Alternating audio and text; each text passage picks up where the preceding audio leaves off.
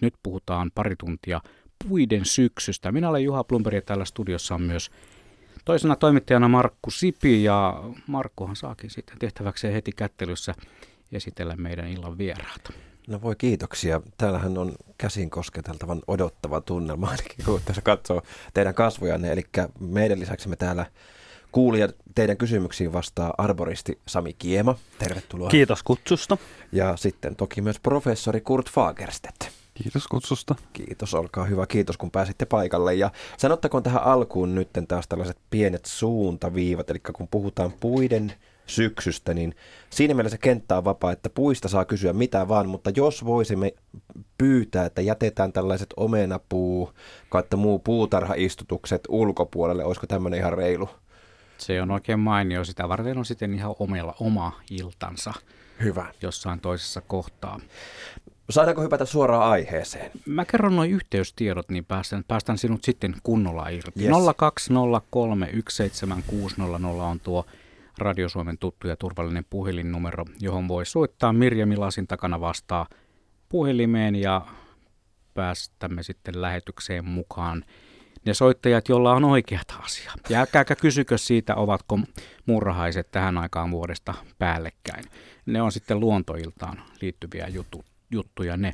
Ja meidän voi laittaa myös tietysti viestiä yle.fi kautta Radio Suomi. Sieltä löytyy sopivat lähestymistavat tänne lähetykseen. Ja kyllähän niitä viestejä tulee aina täällä lähetyksen aikana, mutta ei mennä vielä niihin. Markku, ole hyvä.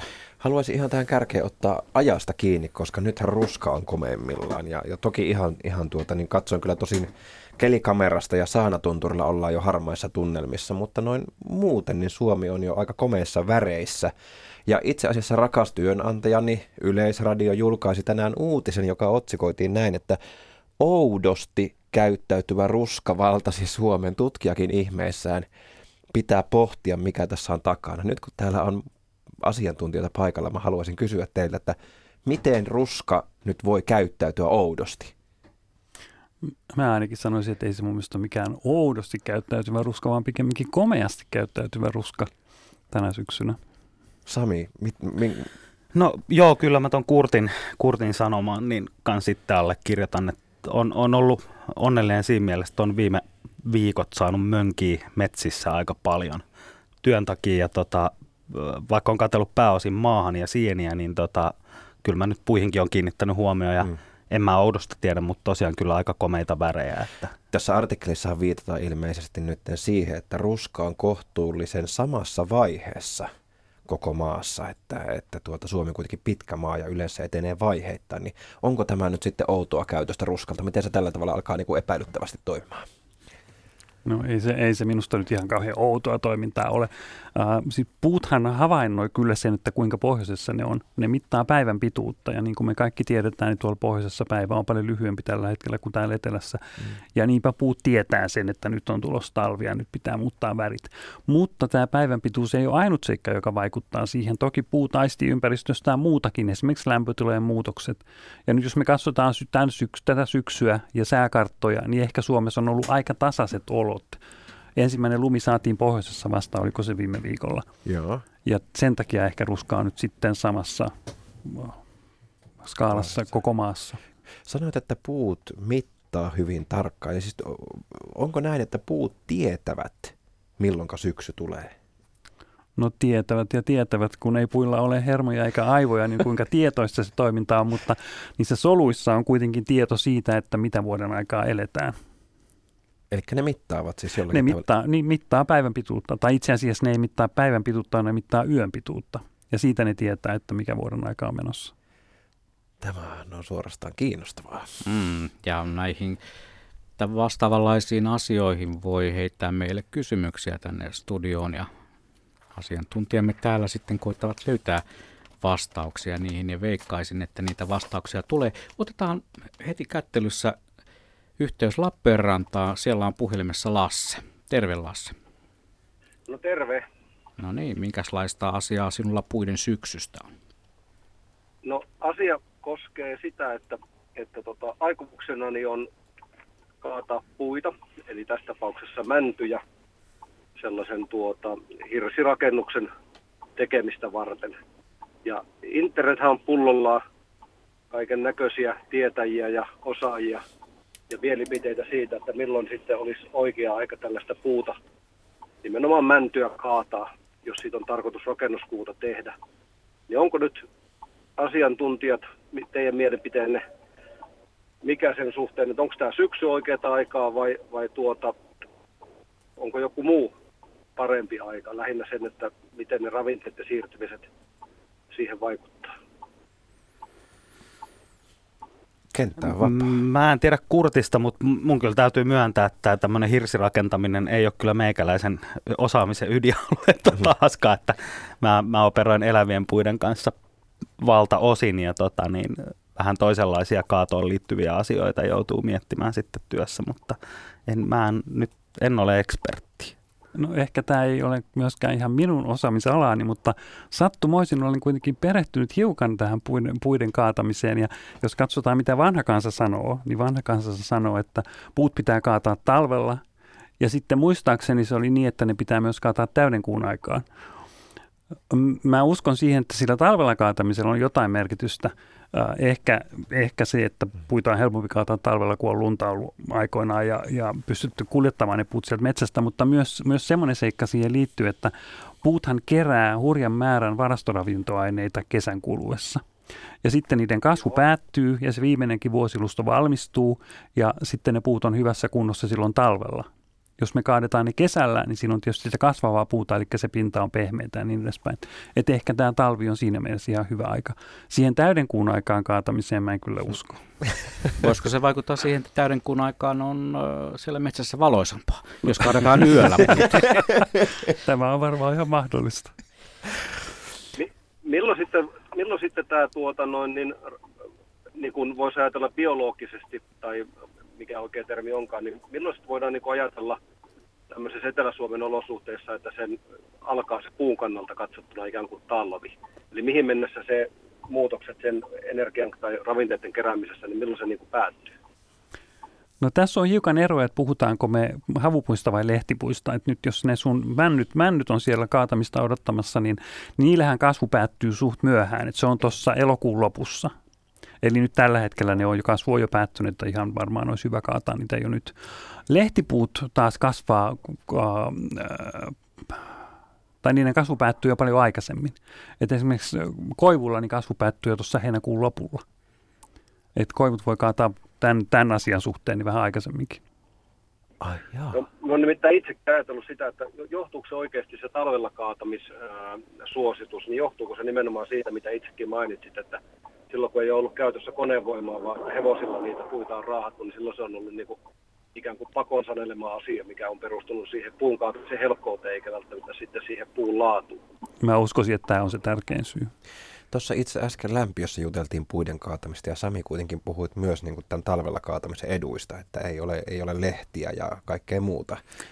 Joo, joo, mä voisin hyvin nappaa tässä kiinni, koska tota niin, keväällähän me aina herätään siihen, että pihalla pitää tehdä kaikenlaista ja laittaa paikat kesää varten kuntoon ja aika helposti tulee ajatus, että totakin puuta nyt on katellut tässä vuosia ja vitsi, että pitäisikö se kaataa, että se on vähän ra- raihnasen näköinen tai että se varjostaa niin ikävästi ja tulee niin paljon lehtiä tai jotain muuta, niin, niin mä kehottaisin, että, että, että miettisitte niitä puiden kaatoja nyt ja tilaisitte ne ammattilaiset paikalle talvella, koska silloin – Talvella työvoima on paremmin saatavilla, ei jää niin pahoja jälkiä sinne pihaan, ei häiritä lintujen pesintää eikä muuta. Eli, eli niin kuin käännetään vähän tätä kelloa niin kuin puoli vuotta silleen niin kuin enna, ennakointi siihen, niin, niin tuota, saadaan kuitenkin helpommin asiat hoidettua ja parempi lopputulos.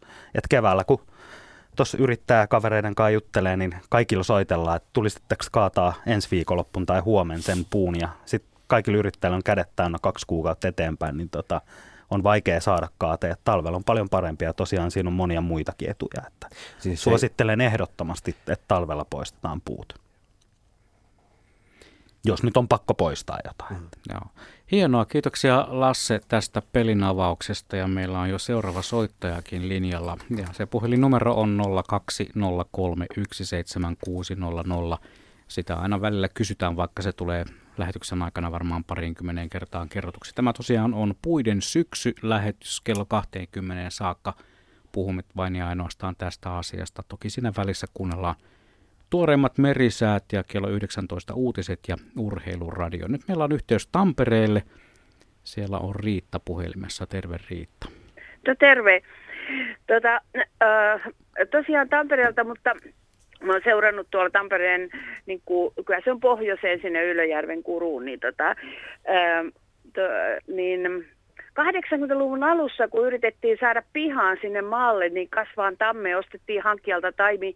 Oli vaikea, ei lähtenyt joka vuosi ollenkaan. Ja, ja tota, tota, tota, sitten sillä kituliaasti lähti. Ja, ja tota, sitten, sitten kun saatiin se tammi, niin sitten sinne Ylöjärvelle, niin joskus parikymmentä vuotta sitten, niin se, mm, niistä tammen terhoista tulikin itsellään taimia. Ja sitten ne on koko ajan joka vuosi aina lisääntynyt ja lisääntynyt. Ja nyt kun tota käyn paljon marjastan sienessä, niin kaikki tuolla Ylöjärven kurun mettät on täynnä taimia.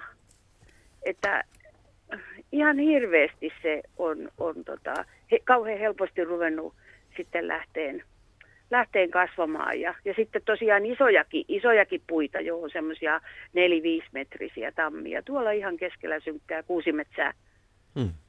Niin, että tota, kuinka, kuinka pohjoiseen se tästä nyt sitten nykyään lähtee tammio itsekseen. Että nimittäin oli tosi arvokkaita silloin 80-luvun alussa ne taimet siellä, siellä hankkijalla ja nyt ne vaan kasvaa vaivaksi.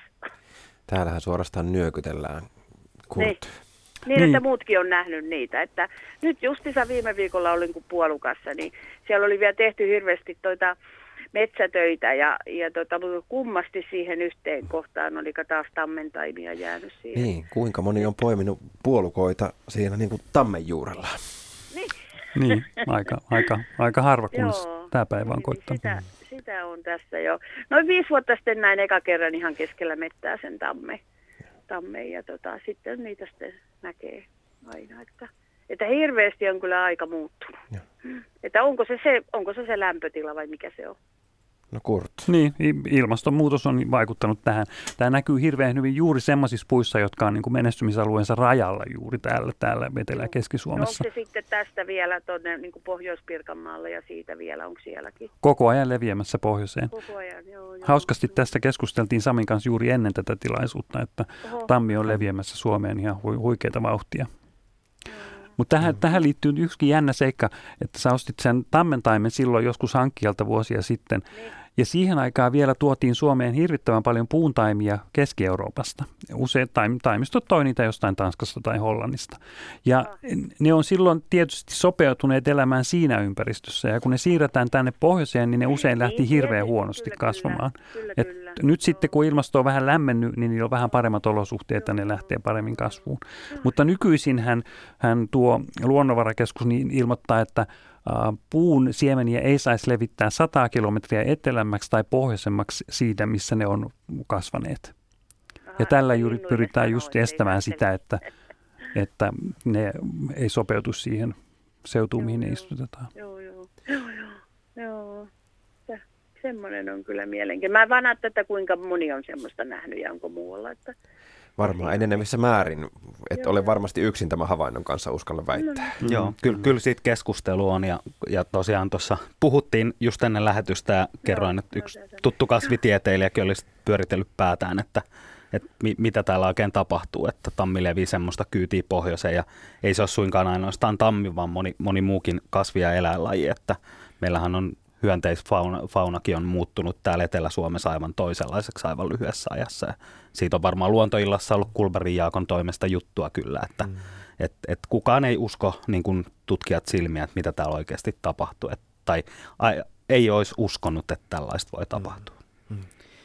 Kiitoksia Riitta tästäkin soitosta ja mielenkiintoista keskustelua. Tämä herätti ja varmasti jatkossa, nyt varsinkin kun tuo ilmastonmuutos-sana on lausuttu ääneen tässä lähetyksessä. Minun niin mielestä mä, mä, aina mielenkiintoisia kommentteja ihmisissä. No t- tässä on yksi kommentti. Mä jotenkin haluaisin korjata sitä keskustelua, että miksi me puhutaan ilmastonmuutoksesta? Miksi me puhuta vain niin kuin ilmaston lämpenemisestä? Eikö se olisi paljon täsmällisempää? Siitähän tässä kuitenkin on kyse, että ilmasto on aina enemmän tai vähemmän muutoksia. Ja tämä ilmastonmuutos-sana on jo vähän semmoinen, mikä aiheuttaa torjumista ja muuta. Ja, ja onhan se politisoitunut ja kaikkea muuta. Se on vähän niin kuin tulenarka käsite, mutta ilmaston lämpeneminen olisi jotenkin olisiko se vähän niin kuin joku hellempikin tapa niin kuin keskustella tästä asiasta?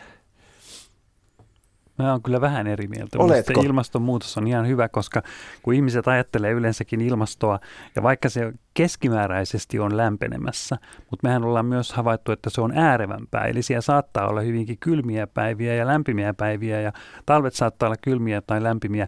Eli siinä mielessä se pelkästään ilmaston lämpeneminen ei ehkä ole kuitenkaan se ihan oikea sana. Okei. En, en lähde pidemmälle tässä nyt väittämään. No niin, mutta hyvä, että tuli keskustelua heti kättelyssä. Täältä muuten tulee kuuntelijoilta myös sähköpostin kautta tai tuo viestistudioon systeemin kautta viestejä. Täällä kysytään kuusten ja havupuiden rusehtu, rusehtumisesta. Miksi kuuset ja havupuut rusehtuvat? Johtuuko kuluneen kesän kuivuudesta vai ovatko saaneet jonkun ruostetaudin? Jos näin syksyllä havupuut rusehtuu? No, jos mä aloitan, havupuuthan rusehtuu tai niin ne neulaset ruskettuu ihan, ihan luontaisestikin. Kuusella neulaset elää vähän pidempään kuin, kuin männyllä ja näin loppukesästä niitä putoaa maahan ihan huikeat määrät.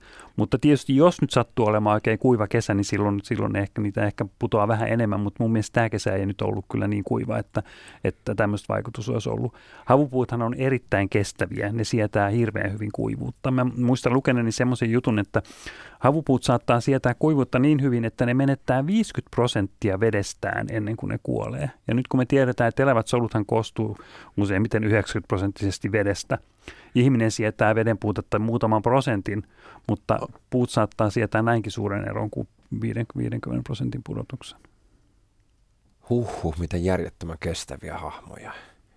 Jos, Kasvien jos täytyy puolet... olla kestäviä, kun ne, ne istuu siinä paikoillaan, ne ei pääse pakoon sitä kuivuutta. Se on siedettävä tai sitten kuollaan pois. Onko tässä jotain eroa esimerkiksi kuusen ja männyn välillä? Mun käsitys on se, että kuusi on jotenkin huomattavasti semmoinen hieno helma verrattuna mäntyyn, joka on äärimmäisen kestävä. No mänty on kuivempien paikkojen kasvi, että kyllä se on kestävämpi kuin, kuin kuusi. Kyllä. Kyllä. Joo, ja kyllä siis tämä kesä ei ollut tietysti paha, mutta edellinen kesä kanssa varmasti näkyy, mikä oli todella kuiva, niin näkyy edelleen. Että ei ne muutokset aina puissa tapahdu ihan niin kuin nappia painamalla, Joo. että että tuommoisen hyvin, hyvin tota, niin poikkeuksellisen kuivan kesän jälkeen vuosia puu he, saattaa heikentyä ja alkaa näkyä vasta vuosien päästä todella ne heikentymisen merkit. Mutta jos, jos, niin, Kurt, sano vaan. Tämä so- soittaja puhuu myös sienitaudista. Ja nyt ainakaan tänä kesänä mä en ole kuusissa männyssä havainnut sienitautia, mutta tässä oli ihan muutama vuosi sitten, niin katajaan iski sienitautia. Monia katajia kuoli ihan kokonaan pystyyn sen sienitaudin seurauksena. Ja, tuli vaan mieleen tuossa, kun puhuttiin havupuista nimenomaan nyt kun puhutaan puiden syksystä, niin onko jotenkin puiden syksy, niin on havu ja lehtipuut, onko niiden syksyt erilaiset? Havu, havupuun ja lehtipuun syksy keskenään. Lehtipuut tietysti tiputtaa lehtensä, mutta... Että, no se on iso ero sille puulle kyllä, että pudottaako lehtensä vai pitääkö neulasensa. Kyllä, mutta onko niin kuin mitä muuta siinä puussa sitten tapahtuu, kun ta- tulee syksy? Uh, no siinä on hyvin samanlaisia piirteitä, mutta on tietysti erojakin. Kun lehtipuut pudottaa ne lehtensä, niin nehän ottaa sieltä kaikki tärkeät ainekset talteen. Mm kun suomalaisessa maaperässä on esimerkiksi hyvin vähän typpeä ja fosforia, niin silloin nämä, ainakin nämä alkuaineet pitää ottaa talteen sieltä lehdistä. Ja sen, senpä takia ne ottaa esimerkiksi klorofyllin talteen, koska se on typpeä sisältävä yhdiste. Se otetaan talteen sieltä lehdistä. Puuthan on hirveän hyviä siinä, että ne osaa mobilisoida kaikki valkuaisaineet, väriaineet, kaikki tärkeät aineet sieltä lehdistä. Ja sinne jäljelle ei jää pelkästään oikeastaan selluloosa ja ligniini. Mutta havupuut ei tee tätä. Havupuut ei tee tätä koska ne ei menetä niitä neulasiaan. Tietysti ne vanhat neulaset, ne menettää ja niistä ne ottaa tietysti talteen ja sen takia ne ruskettuu. Mutta tämä on iso ero tietysti havu- ja lehtipuiden välillä. Ja. Mielenkiintoista. Tästä voisi varmaan keskustella pidempäänkin, mutta me yhdistämme nyt Limingan suuntaan. Siellä on Kaisa. Terve. Hei vaan. Hei Limingasta vaan. Eilolan Kaisa, terve. Tuota, mä rupesin semmoista kyselemään, että kun on monesti ihmetellyt, että kun saattaa olla vaikkapa kaksikin koivua ihan vieretyksin ja toinen niistä on vielä näin syksyllä ihan vihreä ja toinen on jo ihan kauniin keltainen, että mitkä tekijät vaikuttaa siihen, että, että se ruska etenee. Kiitos tästä kysymyksestä. Tismalleen samaa minä olen miettinyt. Täysin sama. Olen nimittäin, kerran oltiin tuossa Rovaniemellä ja, ja oli, oli, syksy, oli syyskuun loppua ja, ja tuota, oli kaksi koivua vierekkäin joen penkalla. Ja ihan varmasti voisin kuvitella, että ravinnetta löytyy saman verran, vettä löytyy, mm. valoa, lämpöä saman verran, mutta toinen oli keltainen ja toinen vihreä. Mä luontaisesti mm. sitten aloin ajattelemaan, että onko tässä yksilöllisiä eroja, että toinen on hieman sellainen rämäpää, että, että tuota, niin antaa mennä vaan pitkälle eikä ota ravinteita talteen ja toinen on sitten hidaampi varmistelija, että alkaa hyvissä jo valmistautumaan jo talveen, niin voiko puilla ajatella olevan tämmöisiä yksilöllisiä eroja? Tästäkö on kyse? Kyllä. Joo, mä joo. mietin just sitä, että onko se niinku gene, geneettistä vai mikä siinä on. Että... Kyllä, puut on yksilöitä ihan niin kuin ihmisetkin. Meillä on eri väriset hiukset ja puillakin on hyvin erilaisia ominaisuuksia. Että ei ne, vaikka kaksi puuta on vierekkäin, niin ei ne ole suinkaan samaa yksilöä, varsinkin jos ne on koivuja. Jos ne sattuu olemaan haapoja, niin nehän saattaa itse asiassa olla samaa yksilöä, koska haapahan usein lisääntyy juurivesojen kautta, jolloin se on ikään kuin klooni. Niin. Ja silloin ne varmaan on hyvin samanlaisia. Kyllä tähän tietysti toinenkin pieni seikka vaikuttaa, että vaikka ne puut on vierekkäin, niin niiden mikroilmastot saattaa olla vähän erilaisia toinen on ehkä vähän niin kuin joen penkalla, toinen vähän lähempänä vettä kuin toinen, niin siinä on pieniä eroja. Ja nämä pienet erot voi vaikuttaa myös siihen, että minkä värisiä niistä lehdistä tulee. Mm-hmm. Joo, ja okay. sitten se, joo, ja sitten myös tota, niin, esimerkiksi kaukolämpöputki tai tota, niin, joku voimakas katuvalaisin niin voi vaikuttaa siihen, että puu, puu pitää itsensä vihreänä aika pitkäänkin. Et, et siellä on sula, lämmin maa ja, tuota, niin, ja jos valo tulee vielä, niin on aika hauskoja välillä, kun joku vähän isompi puu ja osa sen latvasta on siinä valokeilassa ja se on ihan lehdessä paljon pidempään vielä, kun kaikki muut lehdet on jo lähtenyt, niin siellä on yksi oksa aivan vihreänä sitten ihan väärään aikaan vuodesta. Joo, mä oon havainnut ihan saman. Joo. Eli, vastaus tuli nyt siihen, että puut ovat yksilöitä. Siellä on, siellä on vähän erilaiset tyypit sitten tuota, niin vastaanottamassa syksyä. Joo, se on ihana ajatella puitakin persoonina. No niin, minustakin. niin, minustakin. joo, joo, ja se on tosi hienon näköinen, kun niitä on erilaisia yksilöitä. Samalla lailla kuin ihmisetkin on paljon hienomman näköinen katsolla kaikenlaisia erilaisia ihmisiä kuin se, että kaikki olisi samanlaisia. Niin, ja no niin. Se, sitten vielä kun ajatellaan, että niitä puita on vaikka kuinka monta lajia, me kaikki mm. ihmiset ollaan kuitenkin vain yhtä ja samaa lajia. Että mm. Monimuotoisuutta mm-hmm. löytyy aika paljon reippaammin. Niinpä. Hyvä yes. puu. Kiitoksia Kiitoksia tästä. Kaisa. Kiitoksia. Hyvä. Tota, varmaan hei. kannattaa, hei vaan, tätä varmaan kannattaa miettiä sitten itse kunkin, kun menee seuraava kerran metsään, meni sitten retkelle tai monitoimikoneen kanssa, että ne puut ovat yksilöitä. Kohta muuten varmaan päästään siihen, että ne on eläviä.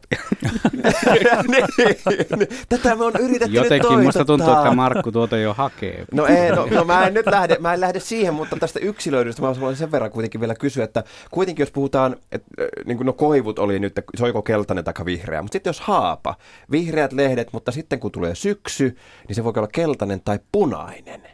Niin onko niissä nyt sitten vielä, että punainen tyyppi on niin kuin ikään kuin punapää ja sitten on tämmöinen blondi tyyppinen, niin onko niissä, onko niissä jotain luonneeroja, yksilöeroja vai minkä takia haapa voi olla sekä punainen että keltainen? Kyllä, niissä on yksilöiden välisiä eroja, eroja, mutta mä uskoisin, että ympäristöolosuhteet vaikuttaa aika paljon tähän, kun saman haapapuun sisällähän saattaa alemmat lehdet olla aivan kirkkaan keltaisia ja latvassa olla ihan oranssinpunaisia. Joo. Ja latvan ja sen tyven välillä on totta kai hirveän suuri ero. Jos jokainen, joka on kiivennyt puulatvaan, tietää, miten siellä tuulee ja aurinko paistaa ja siellä on aika kovat olosuhteet verrattuna siihen tyveen. Ja me tiedetään, että nämä punaiset väriaineet on nimenomaan sellaisia, joita ne solut tekee silloin, kun ne on stressaantuneita. Aha, siis a, a, Punaiset väriaineet on antosyöniväriaineet, jotka on tämmöisiä stressiväriaineita. Eli siis toisin punainen haapa on stressaantunut? Niin, tai ainakin sen lehdet on stressaantuneita. niin, Kuka tahansa stressaantuu syksyllä, jos joutuu kuolemaan sieltä ja putoamaan maahan. Mm. Otti, mutta tietty osa vaan sitten niistä lehdistä stressaa. Jotkut ihan ok No jotkut ei stressannut niin pahasti. Ne ei joudu putoamaan niin korkealle.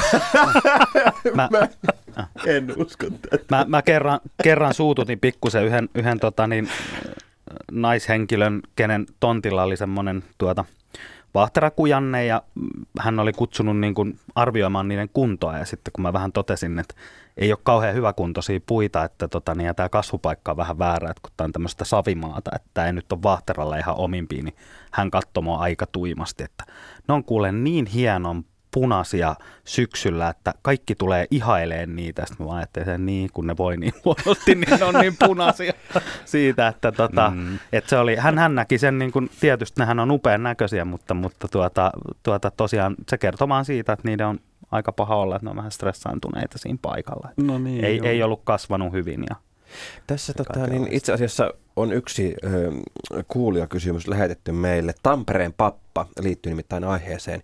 Haluaisi kysyä näin, että mihin lehtipuiden lehtien keltaiset ja punaiset värit syksyisin liittyvät? Lehtivihreästä aina puhutaan, mutta mikä nuo muut sävyt aiheuttaa? Punaisen värin siis aiheuttaa stressi, mm. näinkö? Mutta entäpä sitten tämä keltainen ja muuta? Miksi, miksi lehdet vaihtavat ylipäätään väriä? Um, no ensinnäkin syksyllä kasvit ottaa talteen sen vihreän klorofyllin, koska se on tärkeä aine niille. Ja silloin sieltä paljastuu muut väriaineet. Se klorofylli vihreän on hirveän vahva, voimakas väri, se peittää alleen lähes kaiken muun. Kun se poistetaan sieltä, niin alta paljastuu muut. Ja siellä on keltaisia väriaineita. Siellä kesälläkin niitä on siellä, ne ei vaan näy, kun se vihreä on niin vahva. Se keltainen väriaine on karotenoidin väriaineita, joita tarvitaan siinä fotosynteesissä karotenoidia ja fotosynteesiä. Va, joo, vähän vaikeita sanoja. No, mutta siis keltaisia väreitä, joita tarvitaan siinä yhteyttämisessä. Joo. Ja sen takia syksyllä tulee tämä keltainen väri. Jotkin puut ei pysty tekemään lainkaan näitä punaisia antosyaaniväriaineita. Okei. Okay. Esimerkiksi koivu on semmoinen laji. Sen lehdet kellastuu, mutta niihin ei koskaan tule niitä punaisia värejä. Sen sijaan haapaan, pihlajaan, omenapuuhun, kirsikoihin tulee paljon näitä punaisia väriaineita. Mutta siis koivu toisin sanoen ei stressaa? Um, kyllä koivu varmaan stressaa, mutta sillä on niitä geenejä, joiden avulla se pystyisi tekemään niitä punaisia väriaineita. Niin. Jostain syystä ne puuttuu siltä. Okei, okei. Mikähän tässä mahtaa olla, minkä takia muilla on sitten tällaisia kykyä No tehdä tätä on ihmetelty. Tätä mm. on ihmetelty ja tutkijat on selvittäneet sitä, varsinkin Pohjois-Amerikassa, jossa on paljon erinäköisiä lehtipuita, jotka tekee hurjasti värejä. Ja siellä on päädytty semmoiseen tulokseen, että kun puut on oikein voimakkaan värisiä, niin ne ilmoittaa ympäristönsä esimerkiksi tuhohyönteisille, että täällä ollaan edelleen voimissaan. Me tehdään kaiken näköisiä yhdisteitä, joilla estetään niiden hyönteisten tuhovaikutusta, että tänne ei kannata edes tulla. Okei. Niin ne väreillä sitten ilmoittavat. Väreillä ilmoittaa. Värikoodaus päällä. Mm. Toi on kyllä hyvä. Niin kuin hyönteisillä itselläänkin. Aivan, niin kuin hyönteisillä aivan. itselläänkin varoitusvärit. Täällä muuten kun puhuttiin tuosta punaisesta väristä ja sitä stressistä, niin stressaako sitten syreenit ollenkaan, kun eräs kuuntelijamme kysyi, että ne on vielä ihan vihreitä, eikö niihin tule ruskaa ollenkaan? Eikö ne stressaa? No tässä on taas kysymys toisesta asiasta. Nimittäin jotkin, jotkin puuthan ei ollenkaan muuta väriään. Esimerkiksi ihan suomalaiset ähm, lepät, nehän mm. pudottaa lehtisiä vihreinä. Ja tätä on selitetty sillä, että lepällä on juurinystyröitä, jotka pystyy ottamaan ilman typpeä ja tekemään siitä kaikki ne typpiravinteet, mitä ne tarvitsee. Ja sen takia niiden ei tarvitse ottaa lehdestä talteen niitä vihreitä väriä, vaan ne pudottaa ne maalle. Eli lepällä on toisen sellainen varaa. Sillä tiputtaa. olisi varaa tähän. Joo. Sillä ei, ole, sillä ei ole puutetta ravinteista eikä mistään muusta. Sen ei tarvitse ottaa tai ainakaan talteen. typestä. Ainakaan typestä, niin, joka se, hän ei yksinkertaisesti voi tuhlata ihan vapaasti. Mutta, mutta mä uskoisin, että tämä, tämä ei päde nyt sitten syreeniin, koska syreenillä ei ole näitä juurinystyröitä. Mutta, mutta siihen on toinen hyvä selitys. Uh, nimittäin syreenihän ei ole Suomessa alkuperäinen kasvi, vaan se on tuotu jostain Keski-Euroopasta. Joo. Ja se ei todennäköisesti, eihän se tietysti, jos ajatellaan, että se on ollut Suomessa jostain 1700-luvulta asti, niin se ei ole siinä ajassa vielä ehtinyt geneettisesti sopeutua tähän meidän ympäristöön, Kyllä. joten se ei ymmärrä, että tämä päivän pituus merkitsee syksyä. Mm. Silloin vihreät lehdet ja ne putoavat sitten, kun tulee ensimmäiset pakkaset. Vähän, vähän kokematon hömeily vielä meillä. Mm. meillä joo. Mutta täällä oli puhelu tulossa. Joo, meillä on lähetykseen nyt luvassa seuraava Markku. Hän on Joensuussa. Terve Markku. Terve. Mitäs sinulla aiheeseen olisi kysyttävää, kommentoitavaa? No joo, sellainen, että tuossa tontin nurkalla on sellainen iso kuusi ja sitten vieressä on pienempi kuusi. Ja mä oon sanottu, että se on kuusen lapsi. Siinä ei moni on sanonut kaada pois ne kuuset siitä, että ne on ukkosen johdattimia, mutta kun siinä on valtava iso muurahaispesä, niin en ole raskinut tehdä semmoista, että muurahaisten kotihan menee piloille siinä sitten. Ja tuota, että onko tämä nyt sitten tämän ison kuusen lapsi, tämä ihan vieressä oleva noin puoli metriä on väliä siinä korkeintaan. Että onko se lapsi vai onko se joku muu juttu sitten. No niin. Ja se, ja se on sellainen äh, riippakuusi, eli joku sanoo, että se on niin sanottu käärmekuusi, eli ne oksat roikkuu alaspäin sillä tavalla, niin kuin käärmeitä olisi täynnä oksat. No niin, täällähän jo vähän nyökytellään, huomaan, huomaan ihan selvästi. On kumpiko haluaa tarttua ottaa kopin tästä aiheesta? No niin, mukava no, jotain. Nyt mä en ole ihan vakuuttunut, että onko se käärmekuusi. Monet isot kuusethan tekee oksia, jotka riippuu aika, aika reilusti, mutta käärmekuusellahan on sellaiset okset, jotka on haarottuneet aika vähän, että niissä on pitkiä, pitkiä suoria oksia, joiden päät riippuu. Ja se on aika erinäköinen kuin tavallinen suomalainen metsäkuusi. Joo. Mu- muistan. Joo, to, tässä tosiaankin niin ympäristössä on muutamia samanlaisia, ihan tämän niin sanotun emäkuusen vierellä muutamia semmoisia, mitkä on jo vähän aikuisemmaksi kasvaneet. Samalla tavalla roikkuu sitten ne. Aha. Kuinka suuri puu se on? No tämä on, olisinko huono arvioiman, joku 25-30 metriä korkea kuusi. No en ole kyllä ikinä Suomessa nähnyt käärmekuusta, joka olisi noin iso. Että kyllä mä sanoisin, että se on, on tavallinen metsäkuusi, joka on vaan nyt... Ne on myös yksilöitä, että jotkut, joidenkin oksat riippuu enemmän kuin toisen. Niin, Mutta joo. vielä siitä taimesta siinä, siinä tyvellä, niin kyllä se saattaa hyvinkin olla tämän kuusen lapsi. Eli kuusihan tekee valtavasti siemeniä ja ne leviää ympäristönsä, että ihan hyvin joku on voinut itää siinä kuusen juurellakin. Tosin jos siinä ympäristössä on paljon muita kuusia, niin ne siemenet leviää kuitenkin niin laajalle, että siinä ei ole mitään takeita, että se on juuri tämän kuusen lapsi. Joo, tässä on semmoinen neljä viisi samantyyppistä kuusta ja kaikki muut, mitä ympäristössä on, ne on ihan semmoisen normeille, missä ne niin kuin oksat lähtee ylöspäin sojottamaan, mutta tässä on tosiaan alaspäin. Ja niin kuin oksan yläosissa ei ole mitään ylöspäin nousevaa. Eli sä, sä, sä, olet siis, Markku, sä olet tunnistavinasi tällaisia tuota, niin suvun piirteitä siinä, että niillä on ikään kuin sellainen löyhät, roikkuvat hartiat ja tuota, ikään kuin ei ole omena kauas puusta pudonnut. Niinkö? Kyllä, nimenomaan. Joo, kuuse, kuusellahan on näitä erikoismuotoja aika mm. paljonkin tunnetaan Suomessa. No, en nyt ehkä muista oikein, mutta olisiko joku tämmöinen luutakuusi kanssa, missä on hyvin roikkuvat oksat, mutta se on kyllä aika erinäköinen kuin käärmekuusi. Että, Samaten tota... on surukuusi, jonka oksat kanssa riippuu. Joo, mutta ja. sekin on erinäköinen kuin käärmekuusi. se on hyvin kapea kasvu. Se on hyvin kapealatvainen. Mä tuossa eilen kattelin käärmekuusta, kun tuossa Helsingin keskuspuistossa sattuu olemaan niitä aika paljon, kun aikoinaan siellä tämmöinen botanisti tykkäsi istutella vähän kaikenlaisia erikoisuuksia, niin tota, sehän on siis käärmekuusi on hyvin paljon näköinen. Se näyttää niin kuin, voisi sanoa, että aika sairaalta puulta, koska se on niin harva. Siis Joo. todella, että et, kyllä tuolta no. internetistä varmasti löytyy ja siellä on näitä luonnonvarakeskuksen entisen Metlan sivuja sun muita. Jos hakee vaikka kuusen erikoismuodot, niin, niin pystyy katsoa niitä kuvia, että minkälaiselta, mikä näyttäisi tutulta. Joo. Mutta no lyhy- niin. lyhyt, lyhyt vastaus siis, että mahdollista on, että nämä pienemmät ovat ö, tämän isomman lapsia. Kyllä. Tässä voisi käyttää sitä vanhaa suomalaista sanontaa, että jos kuusi on isänsä näköinen, hänen ovat vaikuttaneet perintötekijät, mutta jos hän on talonmiehen näköinen, hänen on vaikuttaneet ympäristötekijät.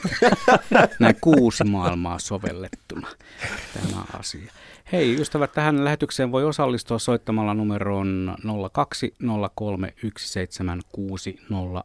ja nämä valinnat on suorittanut myös Kari ja hän soittaa meille Espoosta. Terve Kari. Terve. No niin, ole hyvä. Muistatko, muistatko Kurre, 40 vuotta sitten kirjoitettiin pohjois yhteiskoulusta samassa ylioppilaskirjoituksessa.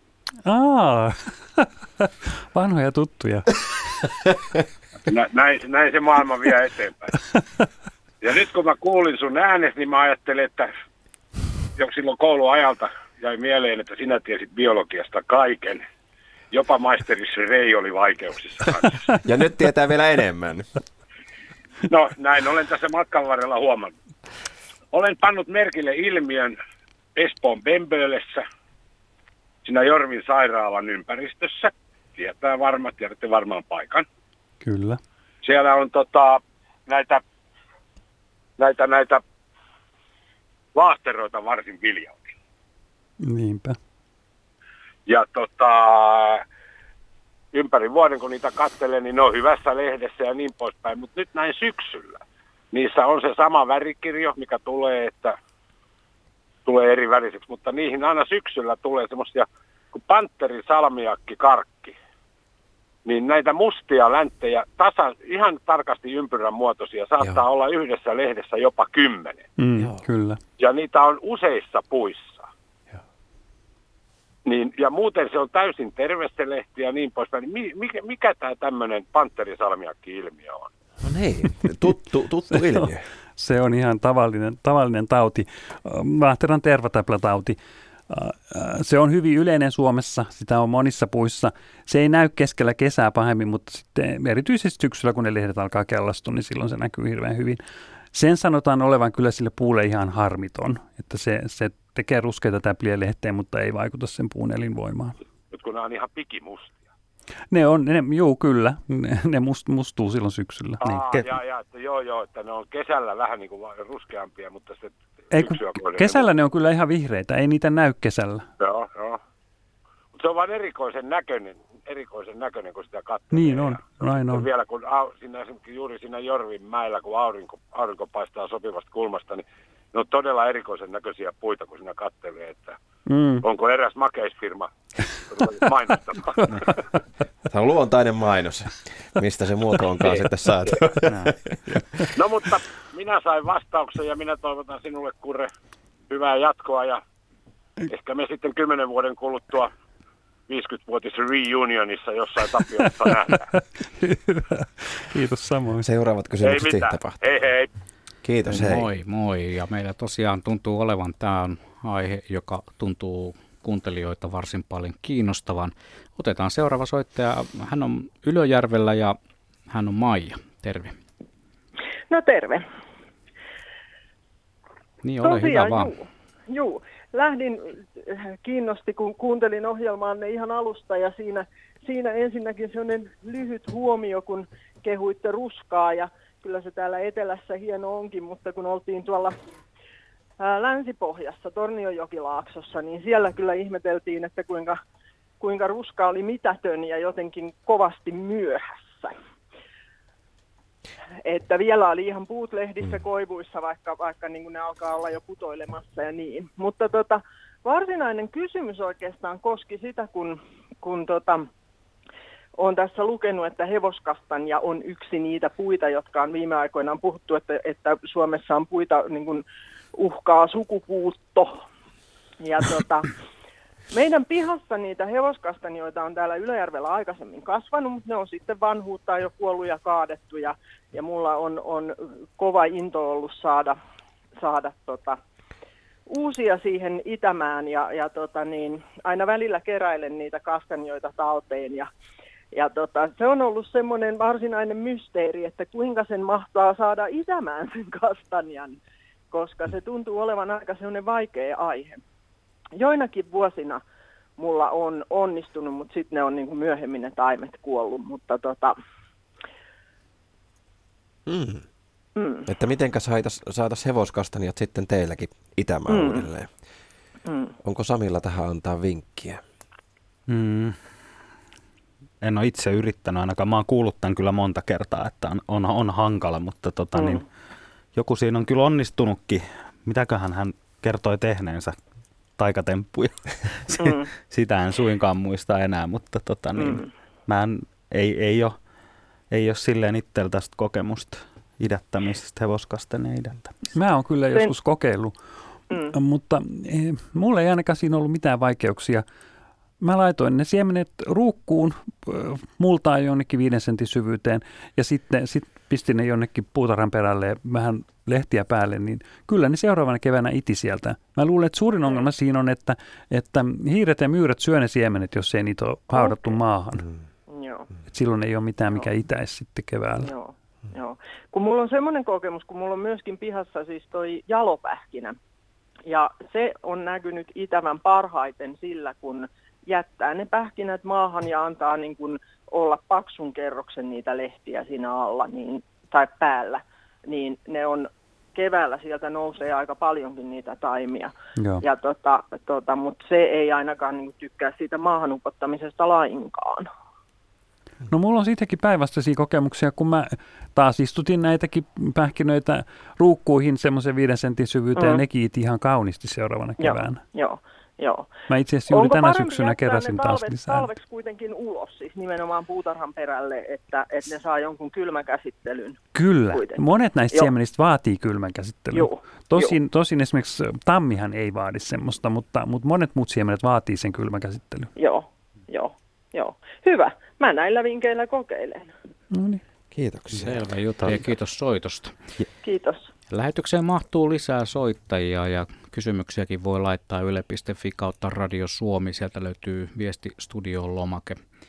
Ja tämä tosiaan on puiden syksy kello 20 saakka. Viiden minuutin kuluttua tarkastetaan, minkälaisissa tuulissa suomalaisilla merialueilla purjehditaan. Mä haluaisin vielä ottaa kiinni parista aikaisemmasta puhelusta ja näistä lehdistä, koska tota, ö, oli puhetta noista kuusista ja niiden lapsista ja sitten nämä lehdet, niin mä oon lukenut jostain, että, että siinä missä lehdet tuottaa toki ravinteita, mutta lehdet esimerkiksi, oliko se nyt vaahtera, että niissä lehdissä on myös jotain sellaista ainetta, joka estää näitä, näitä siemeniä itämästä. Esimerkiksi, että se voisi sillä tavalla varmistaa, että jos vaahtera tiputtelee vaikka omia, omia siemeniä sinne jalkojen juureen, niin sitten ne lehdet ikään kuin niissä on jotain semmoisia myrkkyjä, mitkä estävät, ettei ne omat jälkeläiset ala siellä, siellä tuota, niin jaloissa kasvaa. Pitääkö tämä paikkansa? Onko tämä jotain ihan... Tämä pitää joidenkin lajien kohdalla paikkansa, mutta ei kyllä vaahteran kohdalla.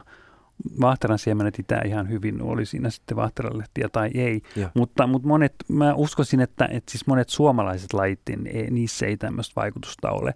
Me tiedetään kyllä, että siis monista lehdistä irtoaa erinäköisiä haitallisia yhdisteitä, jotka hait- haittaa muiden siementen itämistä. Mutta suomalaisten lajien kohdalla se on, se on todennäköisesti aika pieni se vaikutus. Pähkinäpuulla on havaittu tämmöistä. Okei. Mutta sitten jos me mennään etelämmäksi, niin, niin tuolla subtropikissa ja tropiikissa on paljon sellaisia lajeja, jotka erittää hyvin runsaasti näitä, näitä haitallisia fenolisia yhdisteitä, ja ne estää tehokkaasti siementen itämisen.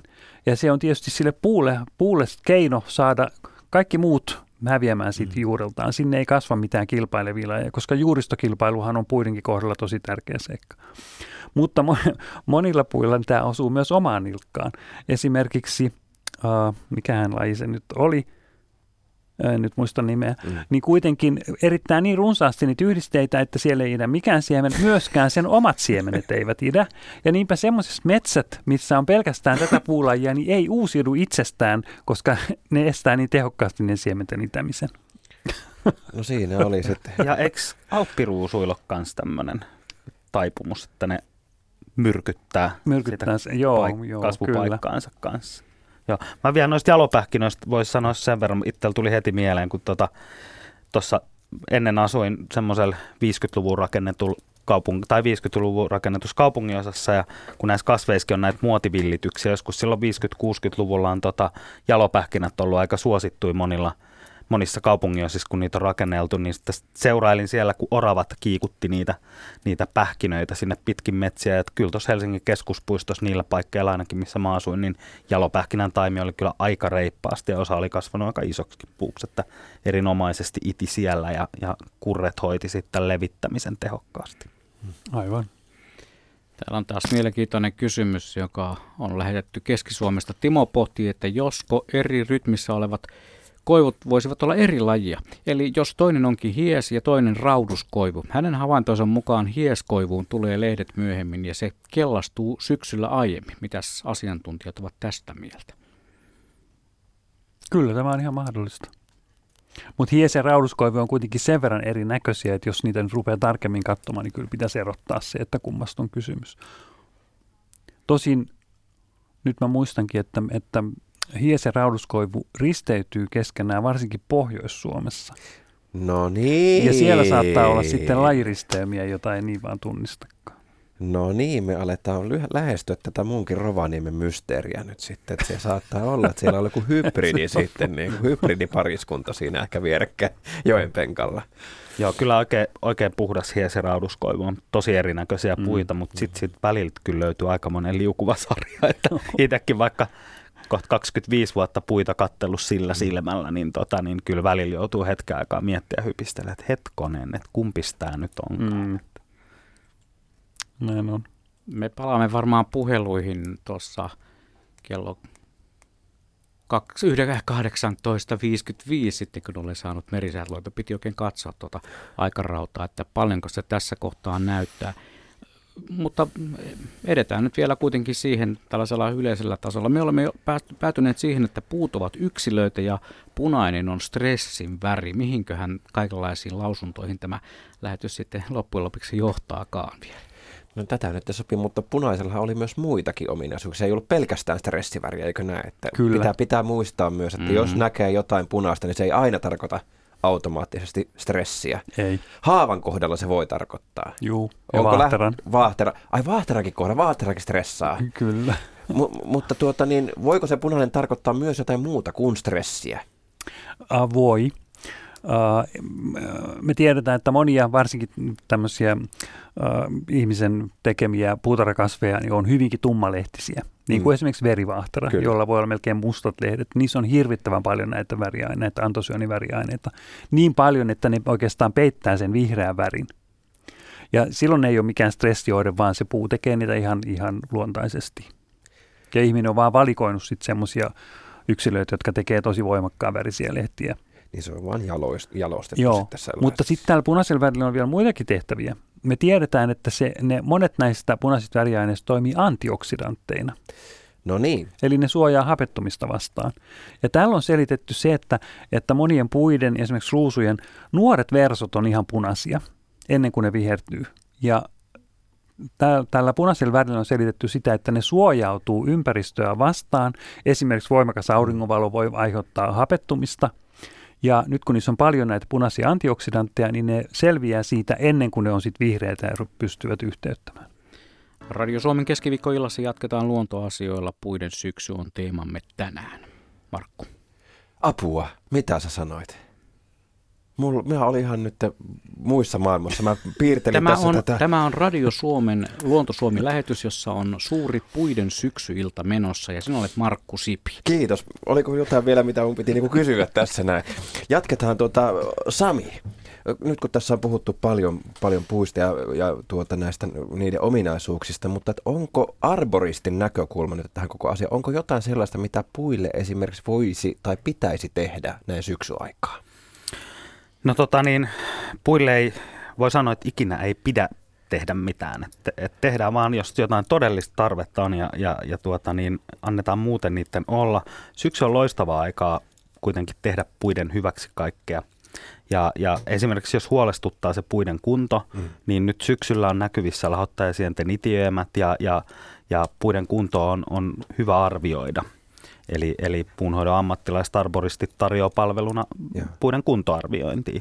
Ja monta kertaa sitten asiakas, ihminen saa mielelleen rauhan siitä, kun puun kunto on arvioitu. Ja mm. Usein ei tarvitse kaataakaan niitä puita, vaikka vähän huolestuttavalta vaikuttaisi. Ja toki sitten esimerkiksi tota niin, nyt syksyllä tämmöisiä niin kuin hyvin yksinkertainen juttu kuin puiden istuttaminen. Niin. Nyt on loistava aika istuttaa useampia useampia puulajeja ja nyt tietysti vielä kun on tämä miljoonan puun, puun tota, niin tämmöinen kampanja menossa, minkä taiteilija Niina Bakman niin kuin synnytti osana, osana niin kuin Silent Project taidehankettaan ja se alkoi tuossa syyskuun 19. päivä.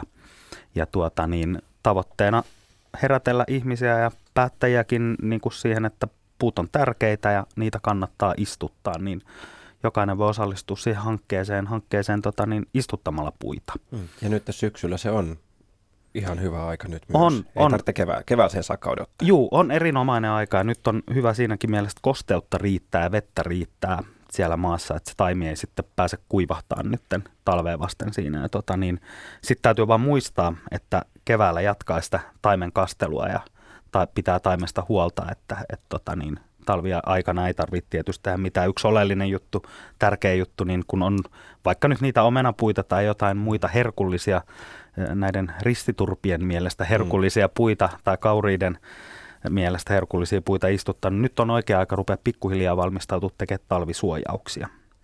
Okay. Ja, ja että ei sitten myyrät ja, ja tota, jänikset ja kaurit tosiaan pääsisi syömään niitä runkoja kuorettomaksi. Ja oleellista siinä talvisuojauksessa on se, että se on riittävän etäällä siitä puusta ja se on riittävän korkea. Et hyvin usein näkee, näkee tota niin, että laitetaan tuommoista jotain muoviverkkoa puolen metrin korkeuteen asti, mutta rusakon ei tarvitse edes varvistaa, kun se voi vaan syödä siitä rungon paljaaksi ja tälleen. Eli, eli riittävän korkea. Mä suosittelen, että metrinen metalliverkko ympärillä ja ei siihen runkoon kiinni, vaan vaan etäämälle. Et jos on vaikka vastaistuttu taimi, niin sinne tukikeppien ympärille ja ne tukikepit myös pois siitä rungon läheisyydestä. Onko ymmärtänyt oikein, että jos sitten lähtee niitä oksia vaikka leikkailemaan jotenkin, niin tota syksy on siinäkin mielessä hyvä, parempi aika kuin ehkä kesä tai joku muu, koska ei ole välttämättä niin paljon mitä taudin aiheuttajia ilmassa. Mm. Olenko väärässä?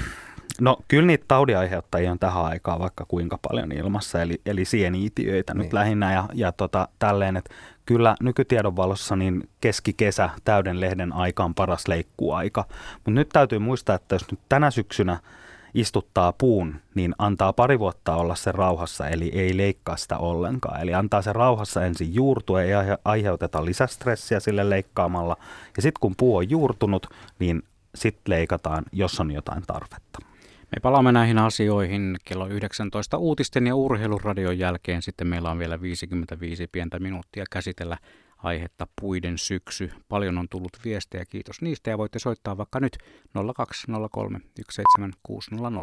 Ja me jatkamme luontoasioilla keskiviikkoisen tapaan täällä Radio Suomessa. Puiden syksy on teemanamme 20 saakka. Minä olen Juha Plumberi ja täällä on myös Markku Sipi toisena toimittajana, joka saakin sitten kunnian esitellä meidän vieraat. Meillä on jo heti seuraava soittajakin jonossa. Tähän lähetykseen pääsee mukaan muuten valitsemalla nuo maagiset numerot 0203176600. Jep, eli kysymyksiin vastaavat arboristi Sami Kiema. Tervetuloa jälleen uudelleen tähän. Kiitos ja hyvää iltaa kaikille. Ja professori Kurt Fagerstedt. Iltaa. Sinulle myös tervetuloa. Ja meillä on yhteys Kangasalle. Siellä on Saara. Terve. No hei. Mulla olisi kysymys sekä männystä että kuusesta. Jokunen vuosi sitten, mulla on omakotitalon aika iso pihapiiri, jossa on sekä mäntyjä että sitten reunassa on vanhoja pihtakuusia.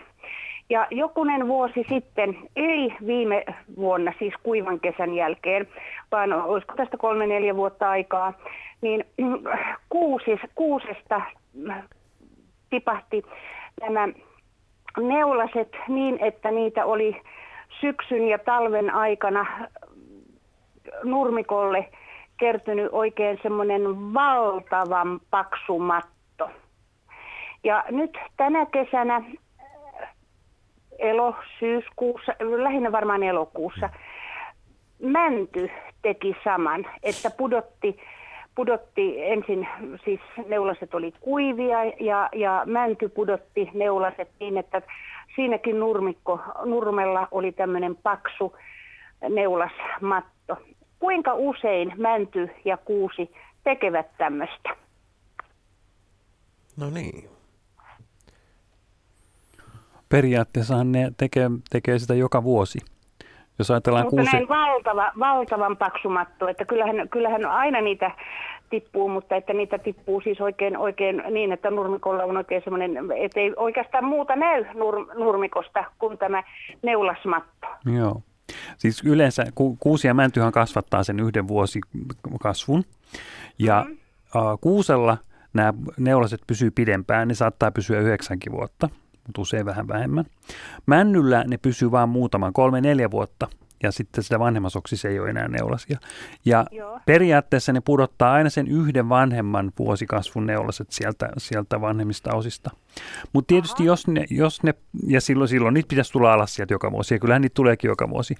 Mutta, mutta se riippuu hyvin paljon sitten ympäristöolosuhteista, minkälainen se kesä on ollut. Jos on ollut oikein hyvä kesä, niin sillä ei ole tarvetta pudottaa niitä neulasia sieltä. Mitä tarkoittaa hyvä kesä männyn ja kuusen kannalta? Äh, Hyvä kesä on sopivasti vettä, sopivasti aurinkoa, ei hurjia lämpötilaeroja, ei, ei esimerkiksi yö, myöhäisiä yöpakkasia keväällä tai aikaisia yöpakkasia syksyllä. Mm. Tämmöiset seikat.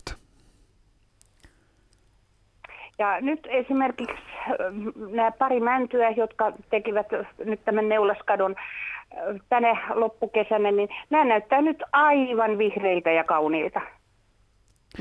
Niin, kyllähän ne, ne nuorimmat Että neulaset elämä, siellä... Elämä, elämä jatkuu. Ja Elämä jatkuu, juu, kyllä. Mm, joo, kyllä.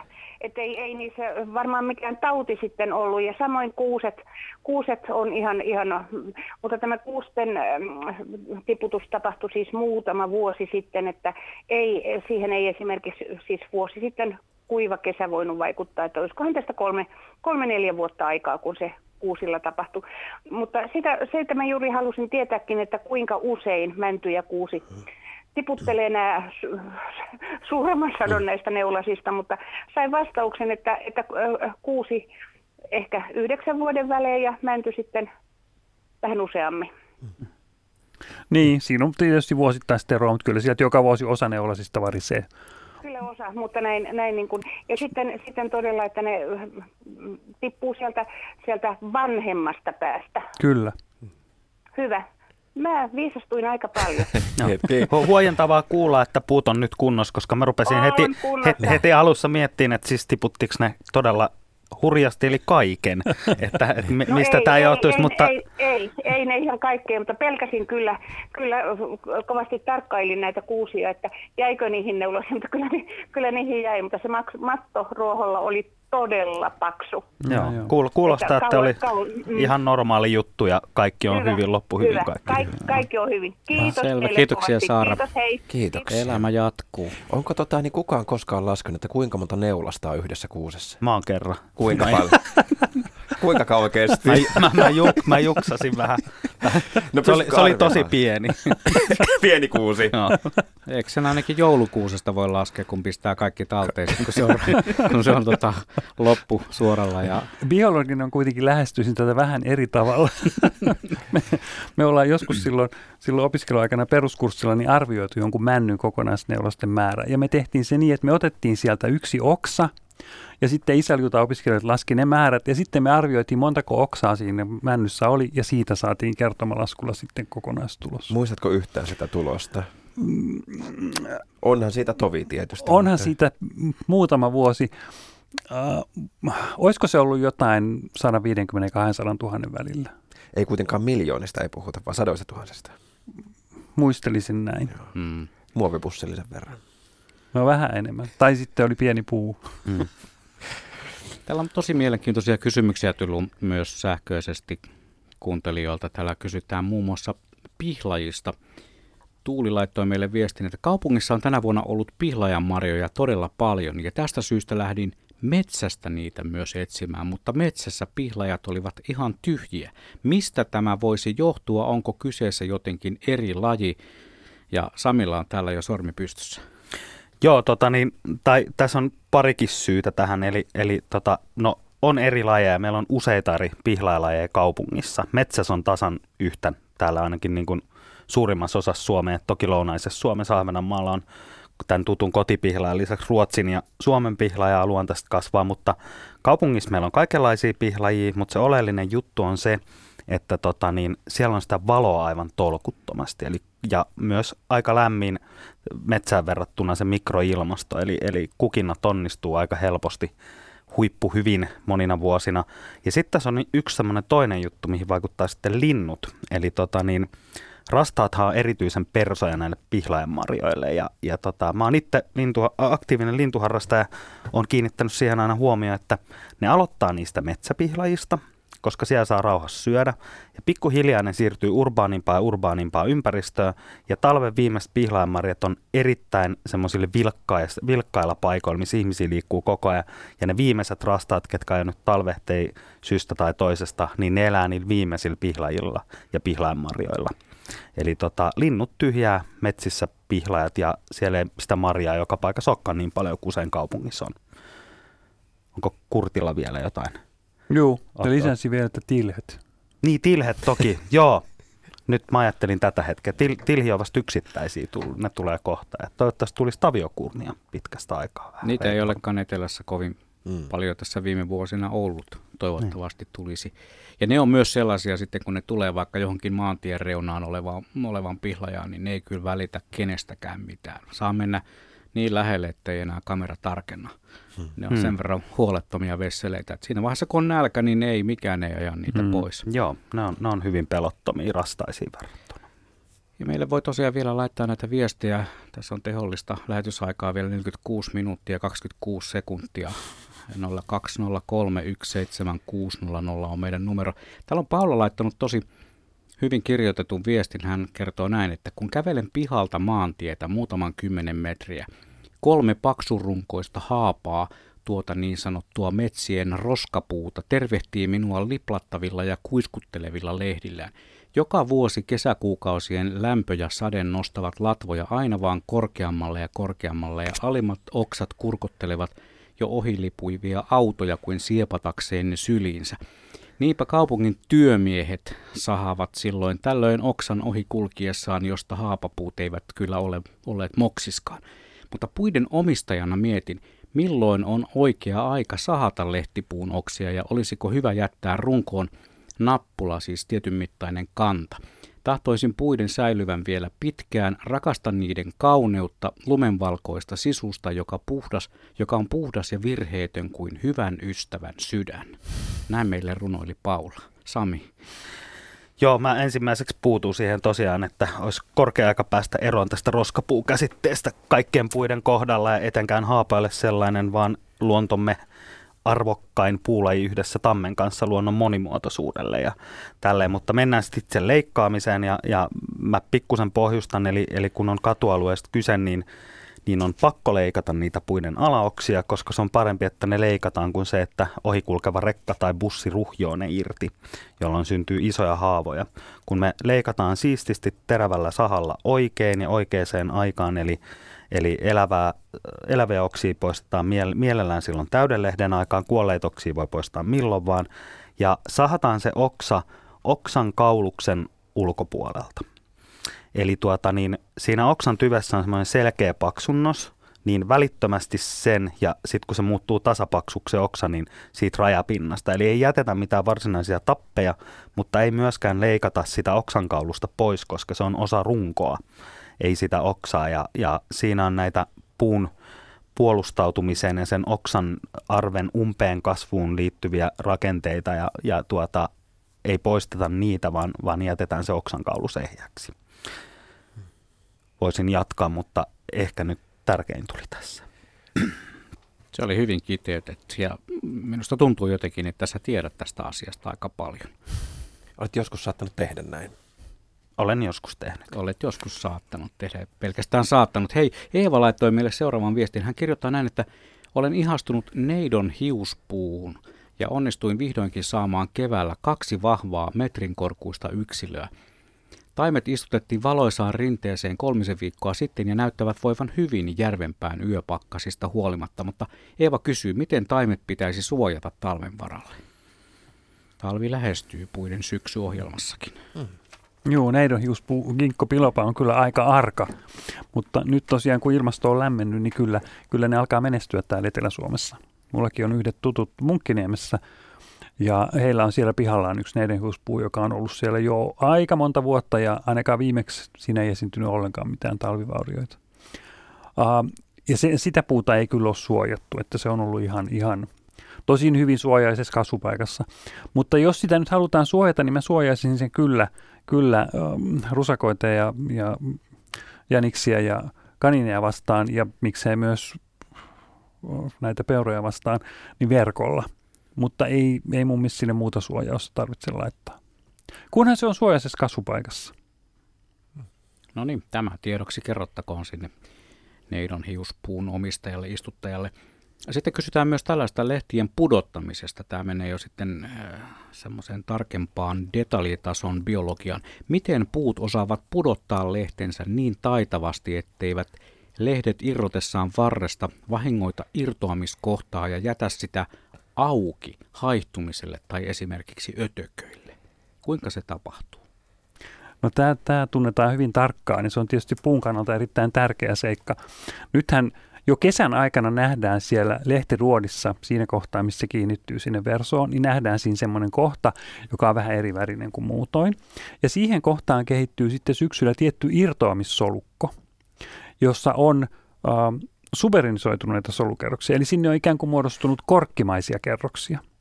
Ja se solukko kasvaa siellä ja, ja kehittyy syksyn mittaan niin, että ne soluseinät on entistä ohuempia ja sitten loppujen lopuksi pienikin tuulevire saa ne, ne solut ratkeamaan ja silloin se lehti irtoaa sit siitä. Ja tämä korkkisolukko estää aika tehokkaasti sen, että sinne ei, ei mitkään itiöt pääse tunkeutumaan siitä lehtiarvesta sitten syvempiin solukoihin. Mä oon useasti miettinyt tätä lehtipuut, kun se tuntuu hirvittävältä tuhlaukselta ikään kuin siinä mielessä, että joka vuosi kasvattaa ne uudet, uudet lehdet. Sehän täytyy siltä puolta viedä ihan hirvittävän määrä energiaa. Mm. Ni, niin kai he, nyt ovat sitten satojen miljoonien vuosien aikana todenneet, että tämä on ihan järkevä systeemi, mutta minkä takia se lehtipuu ei säästä niitä lehtiä? No se, se ilmeisesti liittyy ihan siihen, että, että niiden lehtien pitäminen talven yli on ihan mahdotonta. Ne haiduttaa vettä kuitenkin, vaikka talvella ne olisi jäässä, ne haiduttaa vettä kuitenkin aika tavalla. Mm. Ja kun muu puu on jäässä, maa on jäässä, ne ei saa sinne uutta vettä tilalle. Ja vaikka ne voi menettää aika iso osa siitä vedestä, niin ne ei kuitenkaan voi menettää niin paljon kuin talven aikana häviäisi, jolloin ne solut kuolisi joka tapauksessa. Mm. Ja, ja silloin, silloin ne, niistä täytyy päästä eroon. Mutta sitten siihen liittyy toinen seikka, mikä mä luulen, että on tärkeämpi. Me ihmiset ajatellaan, että, että tämä on tuhlausta, kun puun täytyy tehdä valtava määrä lehtiä joka, joka kesä. Mutta syksyllä, kun ne lehdet kellastuu, niin puut ottaa sieltä talteen kaikki tärkeät ainesosat. Ja sinne jää melkein pelkästään selluloosa ja ligniini. Eli hiilivetyyhdisteitä, joita se kasvi tekee kesän aikana ihan valtavat määrät. Ja mä uskoisin, että hyvinvoiva puu pystyy tekemään näitä yhdisteitä niin valtavasti, että se voi heittää ne menemään syksyllä eikä silloin mitään ongelmaa sen kanssa. Ja sitten siinä tulee tietysti se vaikutus, että kun ne lehdet putoaa sinne maahan, ne parantaa sitä maaperää, jolloin niillä juurilla on paremmat olosuhteet kasvaa sitten seuraavana kesänä. Joo, siis mä tuossa kanssa sitä mietin, että, että tässä evoluutiossa niin ehkä ne lehtipuut on huomannut, että kun luopuu niistä lehdistä ja ruokkii niitä kanssalajeja, kuten siellä kaikkia kastematoja ja sun muita, mm. niin ne kastemadot pöyhii ja kuohkeuttaa sen kasvualustan, kiltisti joka vuosi. Ne, ra- ne lehden jämät ja se kastematojen kakka päätyy ravinteina sinne lopulta sen puun käyttöön ja tälleen. Eli tässä on tämmöinen hieno järjestelmä, eli autetaan itseä sillä, että viittitään kasvattaa, kun se itse niin kauhean hyvä homma. Ja sitten moni muu laji hyötyy ja lopulta se puu itse hyötyy taas uudestaan. Puu siis ikään kuin Aivan. vähän delegoi niitä tehtäviä. Kyllä, joo, siis sehän on kimppaduunia sienten ja monien muiden eliöiden kanssa, et, mutta etenkin sienten kanssa. Ja kastematojen kanssa. Se kuulostaa sanalta jotain mielellään sanoisin lähetyksessä, mutta se kuulostaa tiettyjen toimintojen ulkoistamiselta. niin. Ajanmukaisesti. Joo, niin. No ihan kaikkea ei kannata aina tehdä itse. No, niin. Nimenomaan. Hei, sitten tulee Nurmijärveltä kuuntelijamme Marko kysyy, että mistä se johtuu se katsuran huumaava sokerinen tuoksu? Taas on se aika, kun katsura tuoksuu. Mikä on katsura?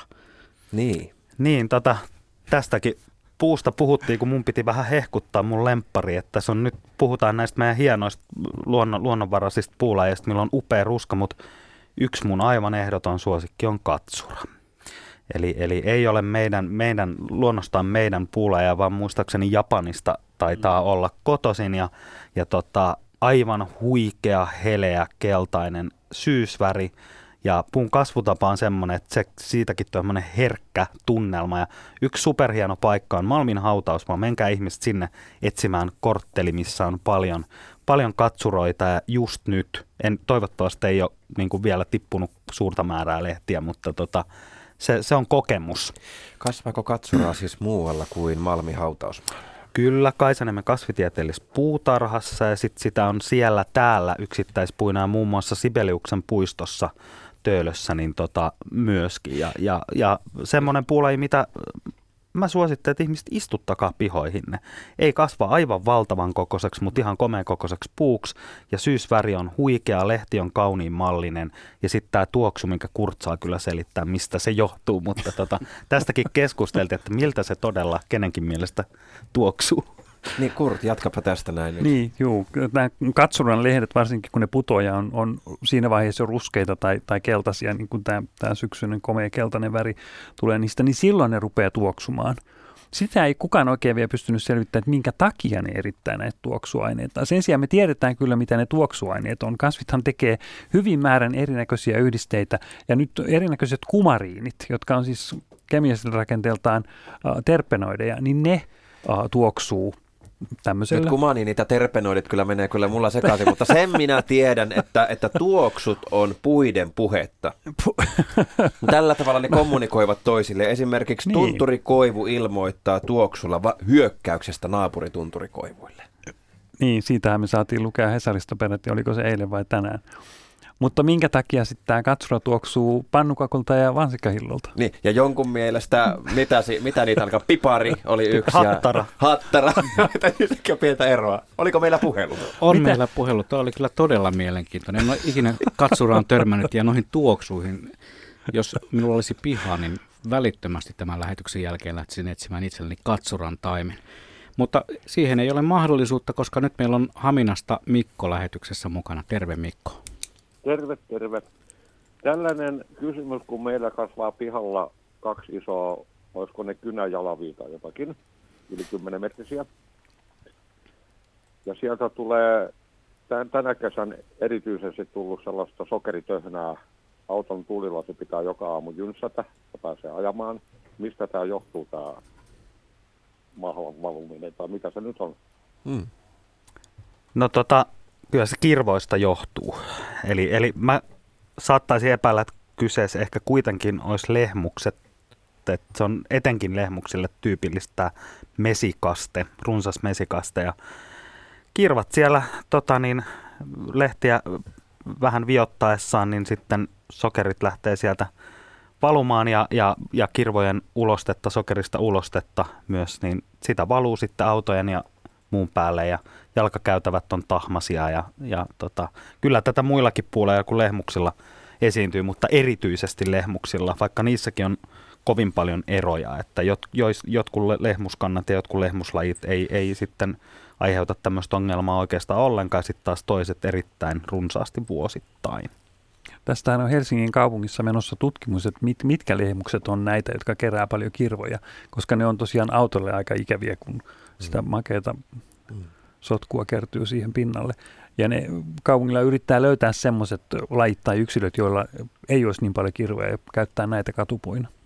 Meillä oli puhetta tuossa aikaisemmin tammesta, joka tuntuu, että leviää ja, ja käsittääkseni lehmus on sellainen, joka vielä toiseksi ei ole ehkä niin hyvin päässyt leviämään Suomessa, koska kasvuolosuhteet ja kasvukausi on niin lyhyt. Mutta onko mm. lehmuskin nyt yksi tällainen puu, joka voisi hyötyä tästä lämpenevästä ilmastosta? Kyllä varmaan. Lehmus on vähän erikoinen siinä, että sehän kukkii hirveän myöhään. Se tekee ne kukat vasta heinäkuussa ja sen takia sille ei hirveän paljon aikaa sitten tehdä niitä siemeniä. Et se tarvitsee pitkän lämpimän syksyn, että se pystyy tekemään siemeniä. Mutta varmasti nämä lämpenevät kesät niin vaikuttaa siihen. Osaatteko te yhtään sanoa, että missä menee tällä hetkellä se lehmuksen raja, kuinka, kuinka pohjoisessa lehmuksia vielä tavataan? Sami osaa varmaan muista. Niin siis äh, meillähän luontaisesti tavataan tasan yhtä lehmuslajia, eli metsälehmusta, ja, mutta kaupungeissa on yleensä siis puistolehmusta, eli isolehtilehmuksen ja, ja tota, metsälehmuksen risteymää käytetään missäkään asti lehmus oli? Voi voi, kun tämmöistä pitäisi muistaa. Ja tosta, tosta mä, noin mä en vaan. muista mitään muuta kuin, että Johonkin... seudulla sitä kasvaa. Joo, ja kyllä sitä tota, niin Hämeen lehtokeskuksessa ainakin, mutta ky, eikö se me kuitenkin pohjoisemmassa aika paljon? Pidetään tätä merkkinä. Nyt elämme vuotta 2019 ja sitten kun me vuonna 20 tai 2021 pidämme taas puiden syksyn, niin kaivetaanpa tämä esiin ja toivottavasti sitten kuulijat ovat sitten siellä Rovaniemen kieppeillä kuulolle ja ilmoittelevat, että minun takapihallani kasvaa. Niin tämä soittaja puhuu kuitenkin kynäjalavasta. Että sehän on Mm, mielenkiintoista, jos se on kynäjalava. Jalava. Kynäjalava on, on Suomessa luonnonvarainen, mutta aika harvinainen. Ja useimmiten näkee istutettuna muita jalavia kuin kynäjalavaa. Mutta jos tämä on kynäjalava, niin sehän on tosi hienoa. Mutta jos kyseessä on kynäjalava, niin silloinkin tämä kyseisen ilmiö, josta soittaja kertoi niin tästä, tästä mahlasta, niin silloinkin aiheuttajana ovat kirvat. Kyllä. Joo. Toinen asia, saako luonnonsuojelualueella, meillä on oma luonnonsuojelualue kesäpaikalla, saako sinne istuttaa? Sieltä ei saa puita kaataa, mutta saako sinne istuttaa puita? Osaako Sami sanoa? Mm. En. Se riippuu varmaan siitä, että niin, minkälainen luonnonsuojelualue Joo, on sitä mä jäin kyseessä. miettimään kanssa, että jos on niin kuin, joo, Se... se, on tällainen joenranta, korpilehto, mutta sinne, sinne on siis heitelty tammenterhoja ja siellä kasvaa tammentaimia. Varjosassa aika pieniä, mutta sitten aukella paikalla on jo parimetrisiä. Voihan ne oravatkin niitä sinne viedä. Mutta joo, or, oravat ja närhet kyllä roudaa ja itse, olen itse heitellyt sinne, mutta jos mä ajattelen, että jos se on kielletty, niin sitten ne sanoo, että oravat on vienyt. se on erittäin pätevä selitys, sitä ei kukaan pysty kiistämään. No niin, Joo. Tota, ö, en mä tiedä. Hu, hu, niin kuin hullun kuriselta sinänsä tuntuu, että luonnonsuojelualuetta lähtisi muokkaamaan millään tapaa, mm, että, niin, että antaisi luonnon kehittyä itsekseen. Ää, en nyt tunne luonnonsuojelulakia niin hyvin, että tosiaan, että, että on, onko meillä eri, eri, kun on eri tasoisia suojel, suojelukohteita kuitenkin ja vähän eri lähtökohdista, että tota, voisiko tämmöiselle yksityiselle suojelualueelle jotain, mutta mä, mä kyllä vähän epäilen, että ei kyllä ehkä. No sanotaan, että on heitelty siihen. Ja mä luulen, että siitä ei joudu että Siis- siis- osa mennyt varmaan. sinne. Tarko- tarkoitit siis, että oravat ovat vieneet. Mä veikkaan näin. Hyvä, kiitoksia Mikko tästä. Ei mitään, kiitos Hyvä. teille. Kiva. Kiitos. Kiitos. Moi moi. Meillä on puoli tuntia aikaa vielä puhua tästä puiden syksystä ja kysymyksiähän tulee niin soittoina kuin myös sähköisistä, sähköisinä viesteinä. Janne laittoi meille viestin, että olen pannut merkille eteläisen Suomen metsikössä liikkuessani, että tammen lehdet eivät aina syksyisin tipu. Puissa saattaa pysyä vanhoja, ruskeita lehtiä suuriakin määriä aina seuraavaan kevääseen ja kesäänkin asti. Mistä tämä johtuu ja mikä voisi olla syynä? Hän kysyy vielä, että hyötyykö tammi jotain siitä, etteivät lehdet putoa, vaikka kaikki tärkeät aineet onkin niistä jo kerätty talteen. Voivatko kuivuneet lehdet esimerkiksi auttaa keräämään lumikuormaa puun päälle, mikä auttaisi pitämään kasvin lämpimämpänä kovilla pakkasilla? Tällaisia kyselee Janne. Joo, tämä on, on semmoinen seikka, mitä on kyllä tutkittu, koska se on kiinnostanut myös tutkijoita. Ja kun, kun on tämmöinen ilmiö, joka tapahtuu luonnossa, niin todennäköisesti siitä on jotain hyötyä sille puulle. Ja niin kuin tämä soittaja tässä sanoikin, että varmaan se, että lumikuormaa kertyy siihen, se suojaa niitä silmuja vähän sen tuulen kuivattavalta vaikutukselta, pakkasen kuivattavalta vaikutukselta. Tai sitten se saattaa kerätä sinne jotain, jotain hyönteisiä, jotain, mikä, mikä suojaa sitten jotain muuta vastaan. Että tämä on ihan mahdollista. Siihen saattaa liittyä kyllä toinenkin seikka, joka ei, ei niin suoraan liity tähän, tähän puun suojaamiseen. Nimittäin kun puut on yksilöitä, niin ne myös vanhenee. Ja nuoret puut ei ehkä ole vielä ihan täysin kehittyneitä, ja ehkä niiden lehdissä ei silloin kehity tämä irtoamissolukko ihan samalla tavalla kuin täysin kehittyneissä puissa. Että ne on siinä vielä niin kuin vähän, vähän teinivoikia, ne ei osaa oikein tehdä tätä vielä kunnolla. Että se on toinen mahdollisuus.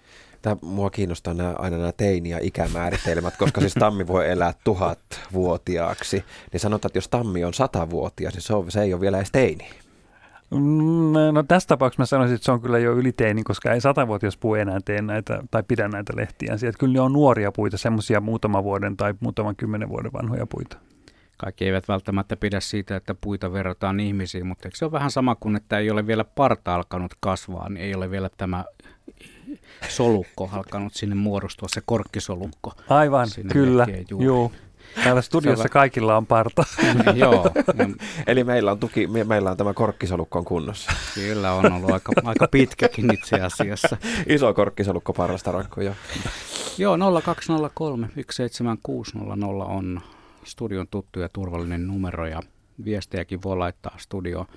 Katsuraan voi käydä törmäämässä myös Hämeenlinnan rautatieasemalla, näin viestittää Kiitos. yksi mm-hmm. kuuntelija. Ja tuossa tuo mm, kuuntelijamme Nurmijärveltä Marko kertoo, että Katsurasta on lähtenyt kaikki lehdet yhdessä yössä.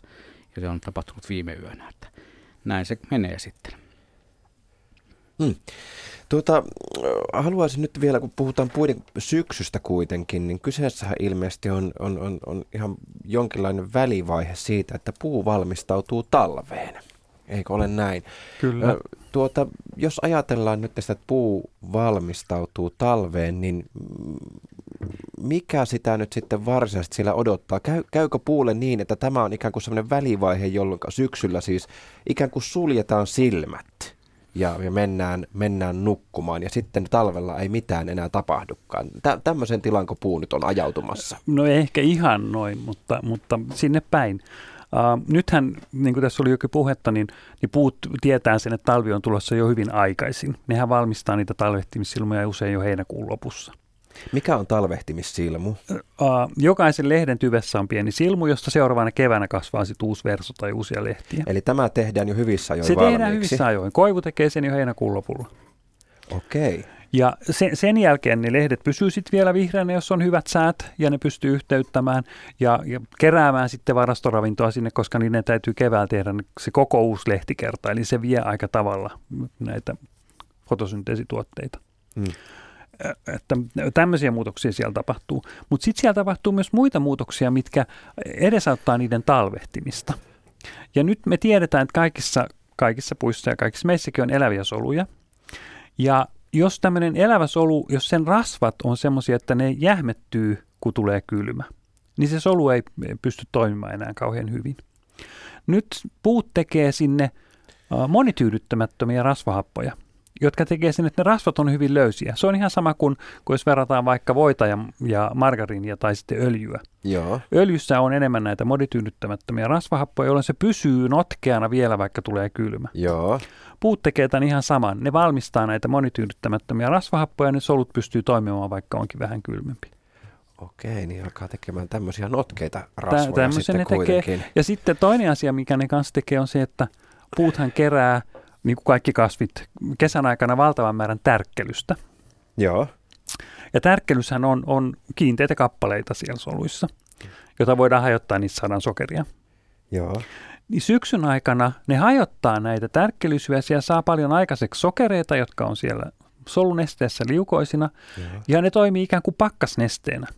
Aivan, eli tälläkin tavalla valmistaudutaan. Tällä tavalla valmistaudutaan ettei, talveen. Ettei jäädytä ettei sitten. jäädytä, tai aivan. mennä rikki. Näin. Kyllä. Meillä oli puhelu.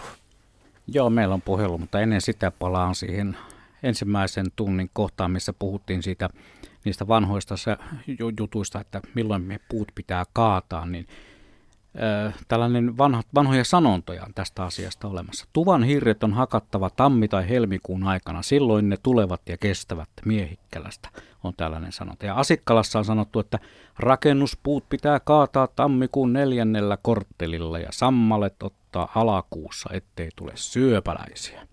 Nämä on näitä vanhoja sanontoja suomalaisen kirjallisuuden seuran vanhat merkkipäivät kirjasta löytyy. Kiitoksia vaan Tapiolle tästä viestistä. Mutta nyt meillä on yhteys Keravalle.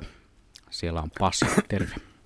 Hyvää iltaa. Hyvää iltaa. Ilta. Ilta. Tota, mä, mä, en ole nyt tällä hetkellä Keravalla, mä oon tällä hetkellä tota Salon halikossa kesäpaikalla. Se ei haittaa. Piipa, piipa, ei haittaa se ei häiritse yhtään. Ei haittaa yhtään. Ole hyvä vaan, Pasi. Kiitos. Ei, mua kiinnosti toi, kuunnellut, kiitos erittäin hyvästä ohjelmasta. Puut on kauhean että Mulla just kävin laittamassa sauna, saunaan tota, lämpimään. Hyötykäytin koivua tuossa noin. Niin tuota, koivu, ää... koivu on minullekin tärkeä puu kyllä, joo. niin tuota, tää, et mit, kuinka, kuinka paljon tällaista histeytymistä, kun mä kuulin, että tätä hieskoivuja ja hauruskoivu pystyy jossain tuo Pohjois-Suomessa histeytymään keskenään, niin kuinka paljon tällaista histeytymistä tapahtuu esimerkiksi tota, metsälehmuksen ja puistolehmuksen tai jonkun saman suvun pop, noiden populusten, esimerkiksi haavan ja ton, tota, poppelin kesken. Tapahtuuko sellaista tuolla ihan luonnostaan? Runsaasti. Tapahtuu runsaasti. Koivujen kohdalla ainakin runsaasti. Lehmuksista mä en ole ihan varma. Poppelit taas risteytyy kyllä keskenään ja usein niiden tunnistaminen voi olla vaikeaa, kun ne risteytyy keskenään. Mitä, mitä niistä tulee sitten? Sitä ei välttämättä kukaan oikein osaa sanoa. Se, tota, to, to, siis, siis lehmuksissakin äh, tuossa tämmöisen Suomen puunhoidon yhdistyksen seminaarissa oli kerran yksi asiantuntija puhumassa lehmustaksoneista, eli silloin puhutaan lajeista tai lajikkeista, muodoista, muunnoksista, niin hän, hän puheli, että tuota, niin kyllä Suomestakin yli 40, yli 50 lehmustaksonia löytyy. Ja... Kaikki, kaikki ei ole tiiliä kohdattaa, vaan siellä myös löytyy niin kuin sellaista niin kuin niin kuin sekaisin niin sanotusti. Siellä löytyy yhtä sun toista, vaikka mä kovasti muistelisin, mä en ihan kaikkien niiden nimiä muista, mutta sen mä muistan siitä luennosta, että Xää siellä oli kauheasti, eli risteymistä on niin, valtaosin kyse. Joo, joo. Ja kyllähän meillä niinku, siis, äh, tämä metsälehmus on tosiaan se luonnonvarainen, mutta sitten tämä puistolehmus ja, ja tuota, niin isolehtilehmusta löytyy krimilehmusta ja muutamaa muutakin niin kaupungeista todella paljon. Vaikka alun perin on ajateltu, että on istutettu puistolehmusta, eli isolehtilehmuksen ja metsälehmuksen risteymään, niin siellä riveissä on kaikenlaista. Ja Helsingissä, kun aikoinaan selvitettiin, että mitä kaikkea siellä on, niin muistaakseni noin 17 prosenttia tutkituista puista jää kokonaan ilman nimeä. Että ne on lehmustaksoneita, mutta ei mitään Lehmus, käsitystä, että mitä ne on. Tiiliä, jotain. Mutta tuossa kun puhuttiin sitä niistä punehtumisista ja muista tällaisista, että ehkä mä kuuntelin tuossa hyvin antaamuksella teidän ohjelmaa, niin tota, voisiko tässä olla myös se, se että tota, jos ne on tota, risteytynyt toistensa kanssa tai jotenkin muuten tällä tavalla, niin voisiko siinä olla myös siihen, että millä tavalla ne vaikut, syksy vaikuttaa niihin? Kyllä varmasti. Joo, siis ihan, ihan samalla tavalla kuin muutkin ominaisuudet, mitä ne puut on saaneet kummaltakin vanhemmaltaan, ihan samalta tämmöiset fysiologiset ominaisuudet kuin esimerkiksi väriaineiden tekeminen, niin periytyy sieltä vanhemmilta. Joo, tällä tavallahan se jalostuskin tapahtuu, eli sieltä niin, niin, sitä pyritään saada periytyt tietyt ominaisuudet sitten niihin jälkeläisiin ja saadaan vähän erinäköistä tavaraa sitten myyntiin no, kuuntelin vielä niistä kuusista, että tota, siis onko, se, onko se nyt ihan oikeasti niin, että kaikki nämä tota, kuusen ehinomaiset tota, ehikoisuudet, käärmekuusi ja vaikka joku tapion pöytä ja, ja tota, jättikuusi ja muut tällaiset, ne on kaikki niin kuin, niin kuin pikeä abiesta, että tota, et onko niillä jotain omia lajeja vai onko, onko ne vaan ihan vaan tällaisia niin kuin muunnoksia tästä tota, varsinaisesta kuusesta? Siis kyllä ne on, ne on muotoja ja muunnoksia. Joo, että ei ole edes mitään alalajeja, en mä ainakaan muista. Että kyllä on muotoja, muotoja ja muunoksia. Joo. kyllä. Joo, okay. samaa, samaa lajia ne on kuitenkin. Hämmentävää, miten monimuotoinen voi olla yksi puu. Niin, juu, mutta jos mä ajatellaan vaikka koiraa, niin koiran rotuja on ihan hirveästi erilaisia. Ne on kuitenkin no kaikki totta, samaa joo. lajia. Joo. Mm. Joo. Ja sanotaan vielä kyllä. tuossa tarkennuksena, eli Pisea abies niin, piikkea, piikkea, piikkea abies, niin kyllä se on metsäkuusi. Eli kuusi. Metsäkuusi, joo. Mm.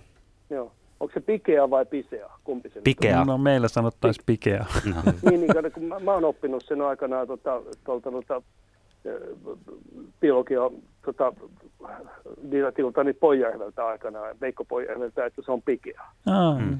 No, mikä oikein Vanha siis. kasvitieteilijä. Mm. Mm. Kyllä. Näin. Kiitoksia. Kiitoksia. Kiitos, kiitos paljon hienosta ohjelmasta. Kiitos. Kiitos. Juu, kiitoksia vaan. Ja tota, vielähän tähän lähetykseen mahtuu soittoja. Oli sitten aihe mikä tahansa, mutta meillä on kuitenkin pääteemana tänään puiden syksy. Kyllä. Ja kun mä haluaisin vielä tuohon talveen, mä itse asiassa Kurt, sulta kuulin tällaisen kiinnostavan jutun erästä haastattelusta, että kun mä mietin tavallaan sitä puiden selviytymistä, kun ne valmistautuu talveen ja että kuinka kestäviä ne on. Tänäänkin on vähän sivuttu just sitä, vaikka nämä kuuset ja männyt, jotka tiputtaa neulaset, niin ne silti on kestäviä. Viime tänä niin keväällä puhuttiin siitä, että miten kestäviä puut on, että vaikka lehdet tiputtaa tai muuta, ne ei välttämättä kuole. Mutta esimerkiksi talvessa selviytyminen, niin Kurt olit sanonut tällä tavalla, että, että koetilanteessa on todettu, että koivun oksa on selviytynyt hengissä nestemäiseen typpeen upottamista, eli miinus 196 astetta. Mm, kyllä. Ja että siis näinkin kylmistä oloista puut voivat selvitä. Kyllä. Koivu on tässä oikein oiva esimerkki. Ilmeisesti koivu on evoluutionsa kuluessa sopeutunut tähän Suomen ilmastoon hirvittävän hyvin. Se kestää näitä olosuhteita todella hyvin. Talven kuivumista, pakkasia ja kaikkea tällaista. Ja tosiaan koeolosuhteissa on, on tehty tehty koeessa koivun oksa on upotettu nestemäiseen typpeen, joka on siis todella kylmä, miinus 196 astetta. Ja kun se otetaan sieltä ja pistetään maljakkoon, niin se rupeaa ihan kiltisti avaamaan silmut ja tekee lehdet. Musta tämä kuulostaa siltä, että se on pelannut aika reilusti varman päälle. Se on se on, joo, mutta Pikkusen. jos ajatellaan, että, että on vaikka 25 astetta pakkasta, niin ne mekanismit on ihan samat, joilla se kestää sitten sen 196. Okei, okay, joo. Et se, kun kestää sen 25, niin kyllä sitten kestää vähän kylmempääkin. Mutta koivu on ihan erinomainen tässä, kun mä itse, itse en uskonut oppikirjoja, vaan tein ihan kokeen. Mm. Kun oppikirjoissa sanotaan, että koivu oksat ei lähde kasvamaan vihreitä lehtiä tammikuussa, jos ne ottaa maljakkoon lämpimään huoneilmaan. Ja. Ja koska ne, ne mittaa myös talvella sitä päivän pituutta mm. ja samaten ne mittaa sen kylmän kauden pituutta. Ja täytyy olla tarpeeksi pitkä kylmä kausi, jotta se ilman lämpeneminen saisi ne uudelleen virkoamaan. Ja tämä on tietysti ihan järkevä mekanismi, jos ajatellaan suomalaisia talvia. Saattaa tulla pieniä lämpimiä kausia. Jos ne rupeaisi kasvamaan tammikuussa, kun tulee yhtäkkiä lämmin kausi, niin sehän on sinne tuhoisaa, koska sitten kun ne lähtee kasvuun, ne ei enää kestä pakkasta. Mm. Niin mä sitten otin koivunoksia ja pistin ne tammikuussa patterin päälle maljakkoon, niin ne ei lähde kasvamaan. Ne istu siinä kaksi viikkoa eikä mitään tapahtunut. Jos tekee saman helmikuun lopussa, niin lähtee kasvamaan ihan Miten iloisesti. ne voi tietää tänne? Miten ne voi tietää, että hä, mä, oon, mä oon patterin päällä ja nyt on tammikuu, en saletti lähde. Helmikuu, nyt mä oon patterin päällä kaksi viikkoa, voin lähteä. Miten ne voi tietää tämän? Ne mittaa sen kylmän kauden pituutta. Ne vaatii tietyn pitkän pituuden sitä kylmää kautta ennen kuin ne rupeaa Mutta kun kasvamaan. siellä sisällä on tasaisen lämmintä Niin, ja niin mutta kun päälle. ne ei ole saaneet sitä kylmää, vielä sitä kylmävaatimusta täyteen siellä ulkona. Mm-hmm. Niin. Minä itse kokeilin, kun en uskonut oppikirjaa. Ne katsoo sitten kammasta, että vielä on piikkejä jäljellä, että ei nyt, nyt ei vielä. Joo, ei ole vielä aika. Ja siis tämä on niin kuin myös oksassa tällainen muistimittari Oks, heillä. että He osa, oksat, oksat ja silmutkin osaavat laskea jollain tavalla. Kyllä. Tämä on mielenkiintoinen asia ja täältä löytyy toinenkin koivuun liittyvä asia. Tän on lähettänyt Pekka Kiimingistä. Hän kertoo kaataneensa viime vuoden kesällä pari koivua pihasta, noin 15 senttiä halkasijaltaan.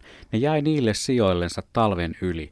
Nyt keväällä ja alkukesällä silmiin pisti muutamassa oksassa silmuja ja kesän edistyessä niihin tuli ihan lehdet. Molemmissa koivuissa oli muutamassa oksassa lehdet. Ihmettelin, että mistä ne sai revittyä ravinnetta, kun oli sahattu ihan irti poikki.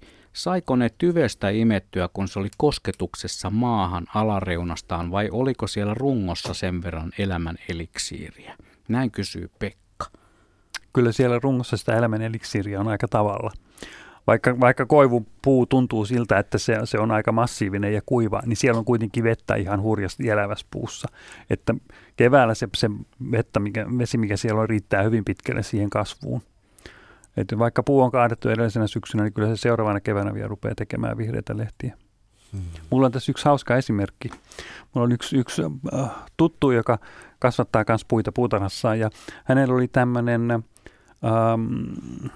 jalavan erikoismuoto, jonka, jonka oksat kasvaa alaspäin, niin siitä tulee semmoinen, semmoinen sateenvarjomainen puu.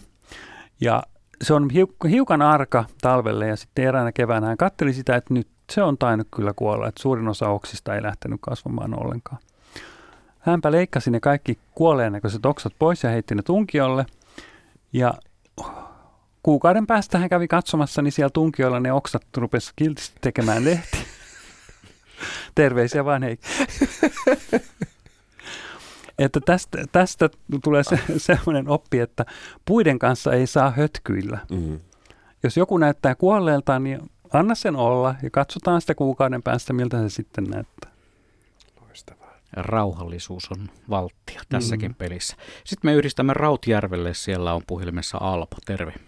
Joo, hyvää iltaa. Iltaa. Iltaa. Iltaa. Hei, läksin kysymään sitä, että 50 vuoden periodilla, kun meille tulee kevät hirmu aikaisin ja talvi, talvi, talvi tulee myöhään, niin kuinka, kuinka paljon tänne puiden, to, puiden tuota kasvu, kasvuaika 50 vuoden aikaa pitentynyt? kun nyt sanotaan puuta riitä, että se kasvaa niin paljon vuosittain, että minkälainen ero tässä on 150 vuotta sitten ja nyt, nyt kun verrataan tähän päivään? Nyt pitäisi varmaan ilmastotieteilijä olla melkein tässä vastaamassa, mm. ehkä enemmän, että millä tavalla ilmasto, ilmasto on Suomessa muuttunut, mutta lämmen nyt on kyllä huomattu. Mä en ihan tarkkaan muista, millaista oli silloin 50. Vaikka sulla onkin tommonen komea mikä korkkisolukko tuossa leuva ympärillä. nyt vaan se almanakka esille ja kattele niitä 50 vuoden takaisin. Joo. Niin. Mutta tässä tämä soittaja on kyllä ihan oikeassa, että kyllä se puiden kasvu on parantunut, koska jos puhutaan tästä just tästä talventumisesta ja kylmävaatimuksesta, niin se pätee silloin keskitalvella. Mutta jos sitten kevät koittaa jo, jo huhtikuussa ja toukokuussa on niin lämmintä, että puiden kasvu lähtee liikkeelle, niin kyllä niillä on aikaa tehdä sitä puusolukkoa paljon pidempään kuin, kuin aikaisemmin. Että kyllä siellä sitä uutta solukkoa varmasti on enemmän, eli puut kasvaa myös sitä runkoa paljon paremmin. Eikö nyt lämpösummista tehdä vuosittain kutakuinkin ennätyksiä niin, nyt viime kyllä. aikoina ja varmaan siis sama trendihän on kuitenkin jatkunut jo sen 50 vuotta. Että, että. Ja lämpösummahan on just se, jonka avulla mitataan sitä, että kuinka hyvin kasvit kasvaa ja kehittyy. Ja sitten onko tässä sitten havupuuta kärsii siitä ja lehtipuut hyötyy? Ei, kyllä. Kyllä, molemmat hyötyy siitä. Tietysti Ai, joo, jos, joo. Jos, jos ajatellaan nyt, että mennään joku sata vuotta vielä enemmäs, niin sitten voidaan katsoa, että havupuut alkaa kärsiä siitä, että kesät tulee liian kuumiksi. Ja joo. sen takia nyt näissä ennustuksissa sanotaankin, että meidän luontaiset kasvien levinneisyydet siirtyy pohjoisemmaksi. Mm. Eli näitä jaloja lehtipuita tulee enemmän tänne etelään ja sitten havupuiden luontainen levinneisyys si- siirtyy pohjoisemmaksi. Mutta tämä nyt ei tietysti tapahdu ihan muutamassa vuodessa, että siihen menee aikaa. Mm. Joo, kyllä vaan. Näin se menee joo. Täytyy tuosta tulevaisuudesta vielä, just kun puhutaan lämpösummista ja valosummista ja muuta, että kun puhutaan ilmaston lämpenemisestä tai ilmastonmuutoksesta, niin esimerkiksi Suomen kohdalla niin lämpötila nousee, mutta valoahan me ei saada yhtään en, sen enempää. Niin onko tässä nyt sitten, jos ajatellaan Suomen puita, niin tuota, mm, jonkinlaista etua tai haittaa näille meillä, meidän lajeille? En jaksa uskoa, että sillä on kauheasti merkitystä, kun meillä kuitenkin päivät on kasvukauden aikana niin valtavan pitkiä, että sitä aikaa, jolloin ne voi yhteyttää, niin sitä on ihan reilusti. Mm. Vaikka lämpötilat nousee, niin en usko, että siinä on kauhean suurta, ainakaan haittavaikutusta. Joo. Kyllä. Hmm. Hyvä, kiitoksia Alpo. Tämä oli mielenkiintoinen keskusteluakin herättänyt kysymys. Ja vielähän mahtuu. 10 minuuttia on tehollista peliaikaa tässä puinen syksyn lähetyksessä. Vielä mahtuu, kun on nopea. 0203 17600 on numero. Täältä tuli vinkki Markulta Turusta. Hän vinkkaa, että, että Arno Kasvin ohjetta noudattamalla hän on saanut hevoskastanjan siemenet hyvin itämään. Hän kerää siemeniä yleensä ämpärillisen ja pakastaa sitten jonkun aikaa. Tämä kylmän käsittely tuntuu toimivan, sillä kaikki näitä istuttaneet naapurit ovat kertoneet itämisen tapahtumien, tapahtuneen hienosti. Siitä vaan pakastamaan hevoskastanian siemeniä. Mm. Mm. Tästä kylmäkäsittelystä olikin jo puhetta aikaisemmin, että monet puiden siemenet vaatii tämän kylmäkäsittelyn. Kerrotko vielä, että mitä se kylmäkäsittely siis oikeasti tarkoittaa? No, luon, monet luonnonvaraiset siemenet niin, uh, ma, aistii sitä, että minkälaiset ne ympäristön lämpötilat on. Ja kun niille tietysti olisi epäedullista lähteä kasvamaan syksyllä – kun jos ne kasvaa, niin yhtäkkiä voi tulla pakkanen ja ne kuolee sitten siihen. Sen takia niissäkin on mekanismi, joka mittaa sitä, että onko ollut kylmäkausi. Ja sen takia ne itää vasta sitten keväällä, kun tietty kylmävaatimus on tullut täyteen. Ja nyt me tiedetään tämä biokemillinen mekanismi, jolla se toimii. Joo.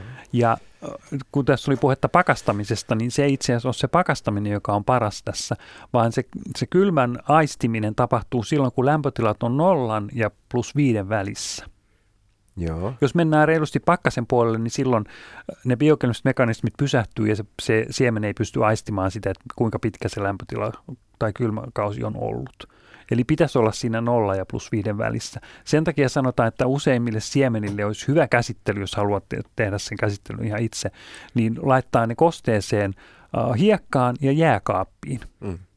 Kuinka pitkäksi aikaa? Uh, no vähintään pari viikkoa, mieluummin vähän pidempään. Ja sitten ja sitten sen jälkeen ne rupeaa itämään hyvinkin, kun pistää ne sopiviin olosuhteisiin. Yes. Tuossa jo aiemmin käsiteltiin pihlajan marjoja. Helja kysyy sellaisen kysymyksen, että miksi pihlajan marjat ovat menneet mustiksi? Väriltään tietysti. Onko mitään ajatusta? Niihin on varmaan iskenyt joku sienitauti. Mm. Joo, jolla, jollain tapaa pilaantunut. Niitähän näkee kaikissa pihlaissa enempi tai vähempi niitä mm, pilalle menneitä marjoja. Syytäliä voi olla useampiakin. Mutta. Mm. No sitten täällä tuossa puhuttiin äsken niistä lehmuksista, niin Pentti laittoi viestin, että metsälehmusta löytyy ainakin Reisjärveltä, Pyhäjärveltä, Pihtiputaalta ja Kinnulasta. Hän käyttää no niin, lähteenään lu- lukea. Joo, se on no. semmoinen mielikuva itsellä, että kyllä se vähän menee kyllä ylemmäs sinne, mm. tai aika paljonkin menee Hämeen lehtokeskukseen verrattuna, mutta kun nyt puhutaan näin. Mutta mm. Joo, että menee vähän ylemmäs kyllä. Kuinka kauan menee, että se on vielä ylempänä? Minkälainen, mm. miten nopea se puiden niin kuin pohjoiseen siirtyminen on? Meidän näkökulmasta se on hidasta, mutta tota, jos ajatellaan maapallon tota, niin aikajanaa, mitä on ollut olemassa, niin salaman nopeasti. Niin sehän riippuu ihan suoraan siitä, että kuinka nopeasti ne siemenet leviää. Ja nyt lehmuksilla on se lenninsiipi, monilla muillakin puilla on lenninsiipi, jolla ne saattaa levitä jonkun kymmenen, jonkun sata metriäkin siitä puusta. Ja se on tietysti se leviämisnopeus. Hmm. Niin sitten taas tämmöisillä niin kuin että linnut esimerkiksi levittää tai oravat, niin saattaa levitä huimaakin Levitä vauhtia. Kyllä. Ja kun olosuhteet ovat oikeita, niin sitten ne pystyvät myös itämään ja kasvamaan. Joo, ja määrät voi olla huikeita ihan siis lintujen ja tota, niin oravienkin niin, niin levittämänä, kun ne tekee niitä tuhansia ja tuhansia jemmoja jokainen itse niin tota, ja unohtaa niistä osan, niin kyllä niitä kylväytyy sitten, niitä tammenterhoikin valtava määrä tuonne metsiä. Se kyllä näkyy. Ja samaten pihlajia. Niitä on ihan käsittämätön määrä niitä pieniä pihlajan taimia. Mä seurasin tässä joku vuosi sitten semmoisen vanhan kuusikon äh, kasvua, kun sieltä, sieltä tehtiin kaato, kaikki vanhat kuuset pois. Ja se oli hetken aikaa sitten hyvin paljas, mutta ihan siis muutamassa vuodessa sieltä nousi ihan valtava määrä pihlajan taimia. Niitä oli niin kuin miljoonia ja ne tuli sieltä varmastikin siitä siemenpankista, mikä siellä maaperässä oli ollut. Kuinka kauan ylipäätään tuommoinen puun siemen, kun se sinne maahan tipahtaa tai joutuu tai pääsee, kuinka kauan se voi selvitä siellä ikään kuin täysin toimintakuntoisena? Joo, puhutaan siemen, siemenpankista. Maaperään on tietysti hautautunut sinne lehtiä ja kaiken karkkeen alle erinäinen määrä siemeniä. Ja nehän saattaa pysyä siellä elävinä kymmeniä vuosia, joskus, joskus jopa pidempäänkin. Se, se on varmasti ihan lajikohtainen ominaisuus. Hmm. Ja nythän tästä on tehty paljonkin tutkimuksia, että jostain arkeologisista kaivauksista otetaan maannäytteitä ja katsotaan, että itääkö sieltä mitään.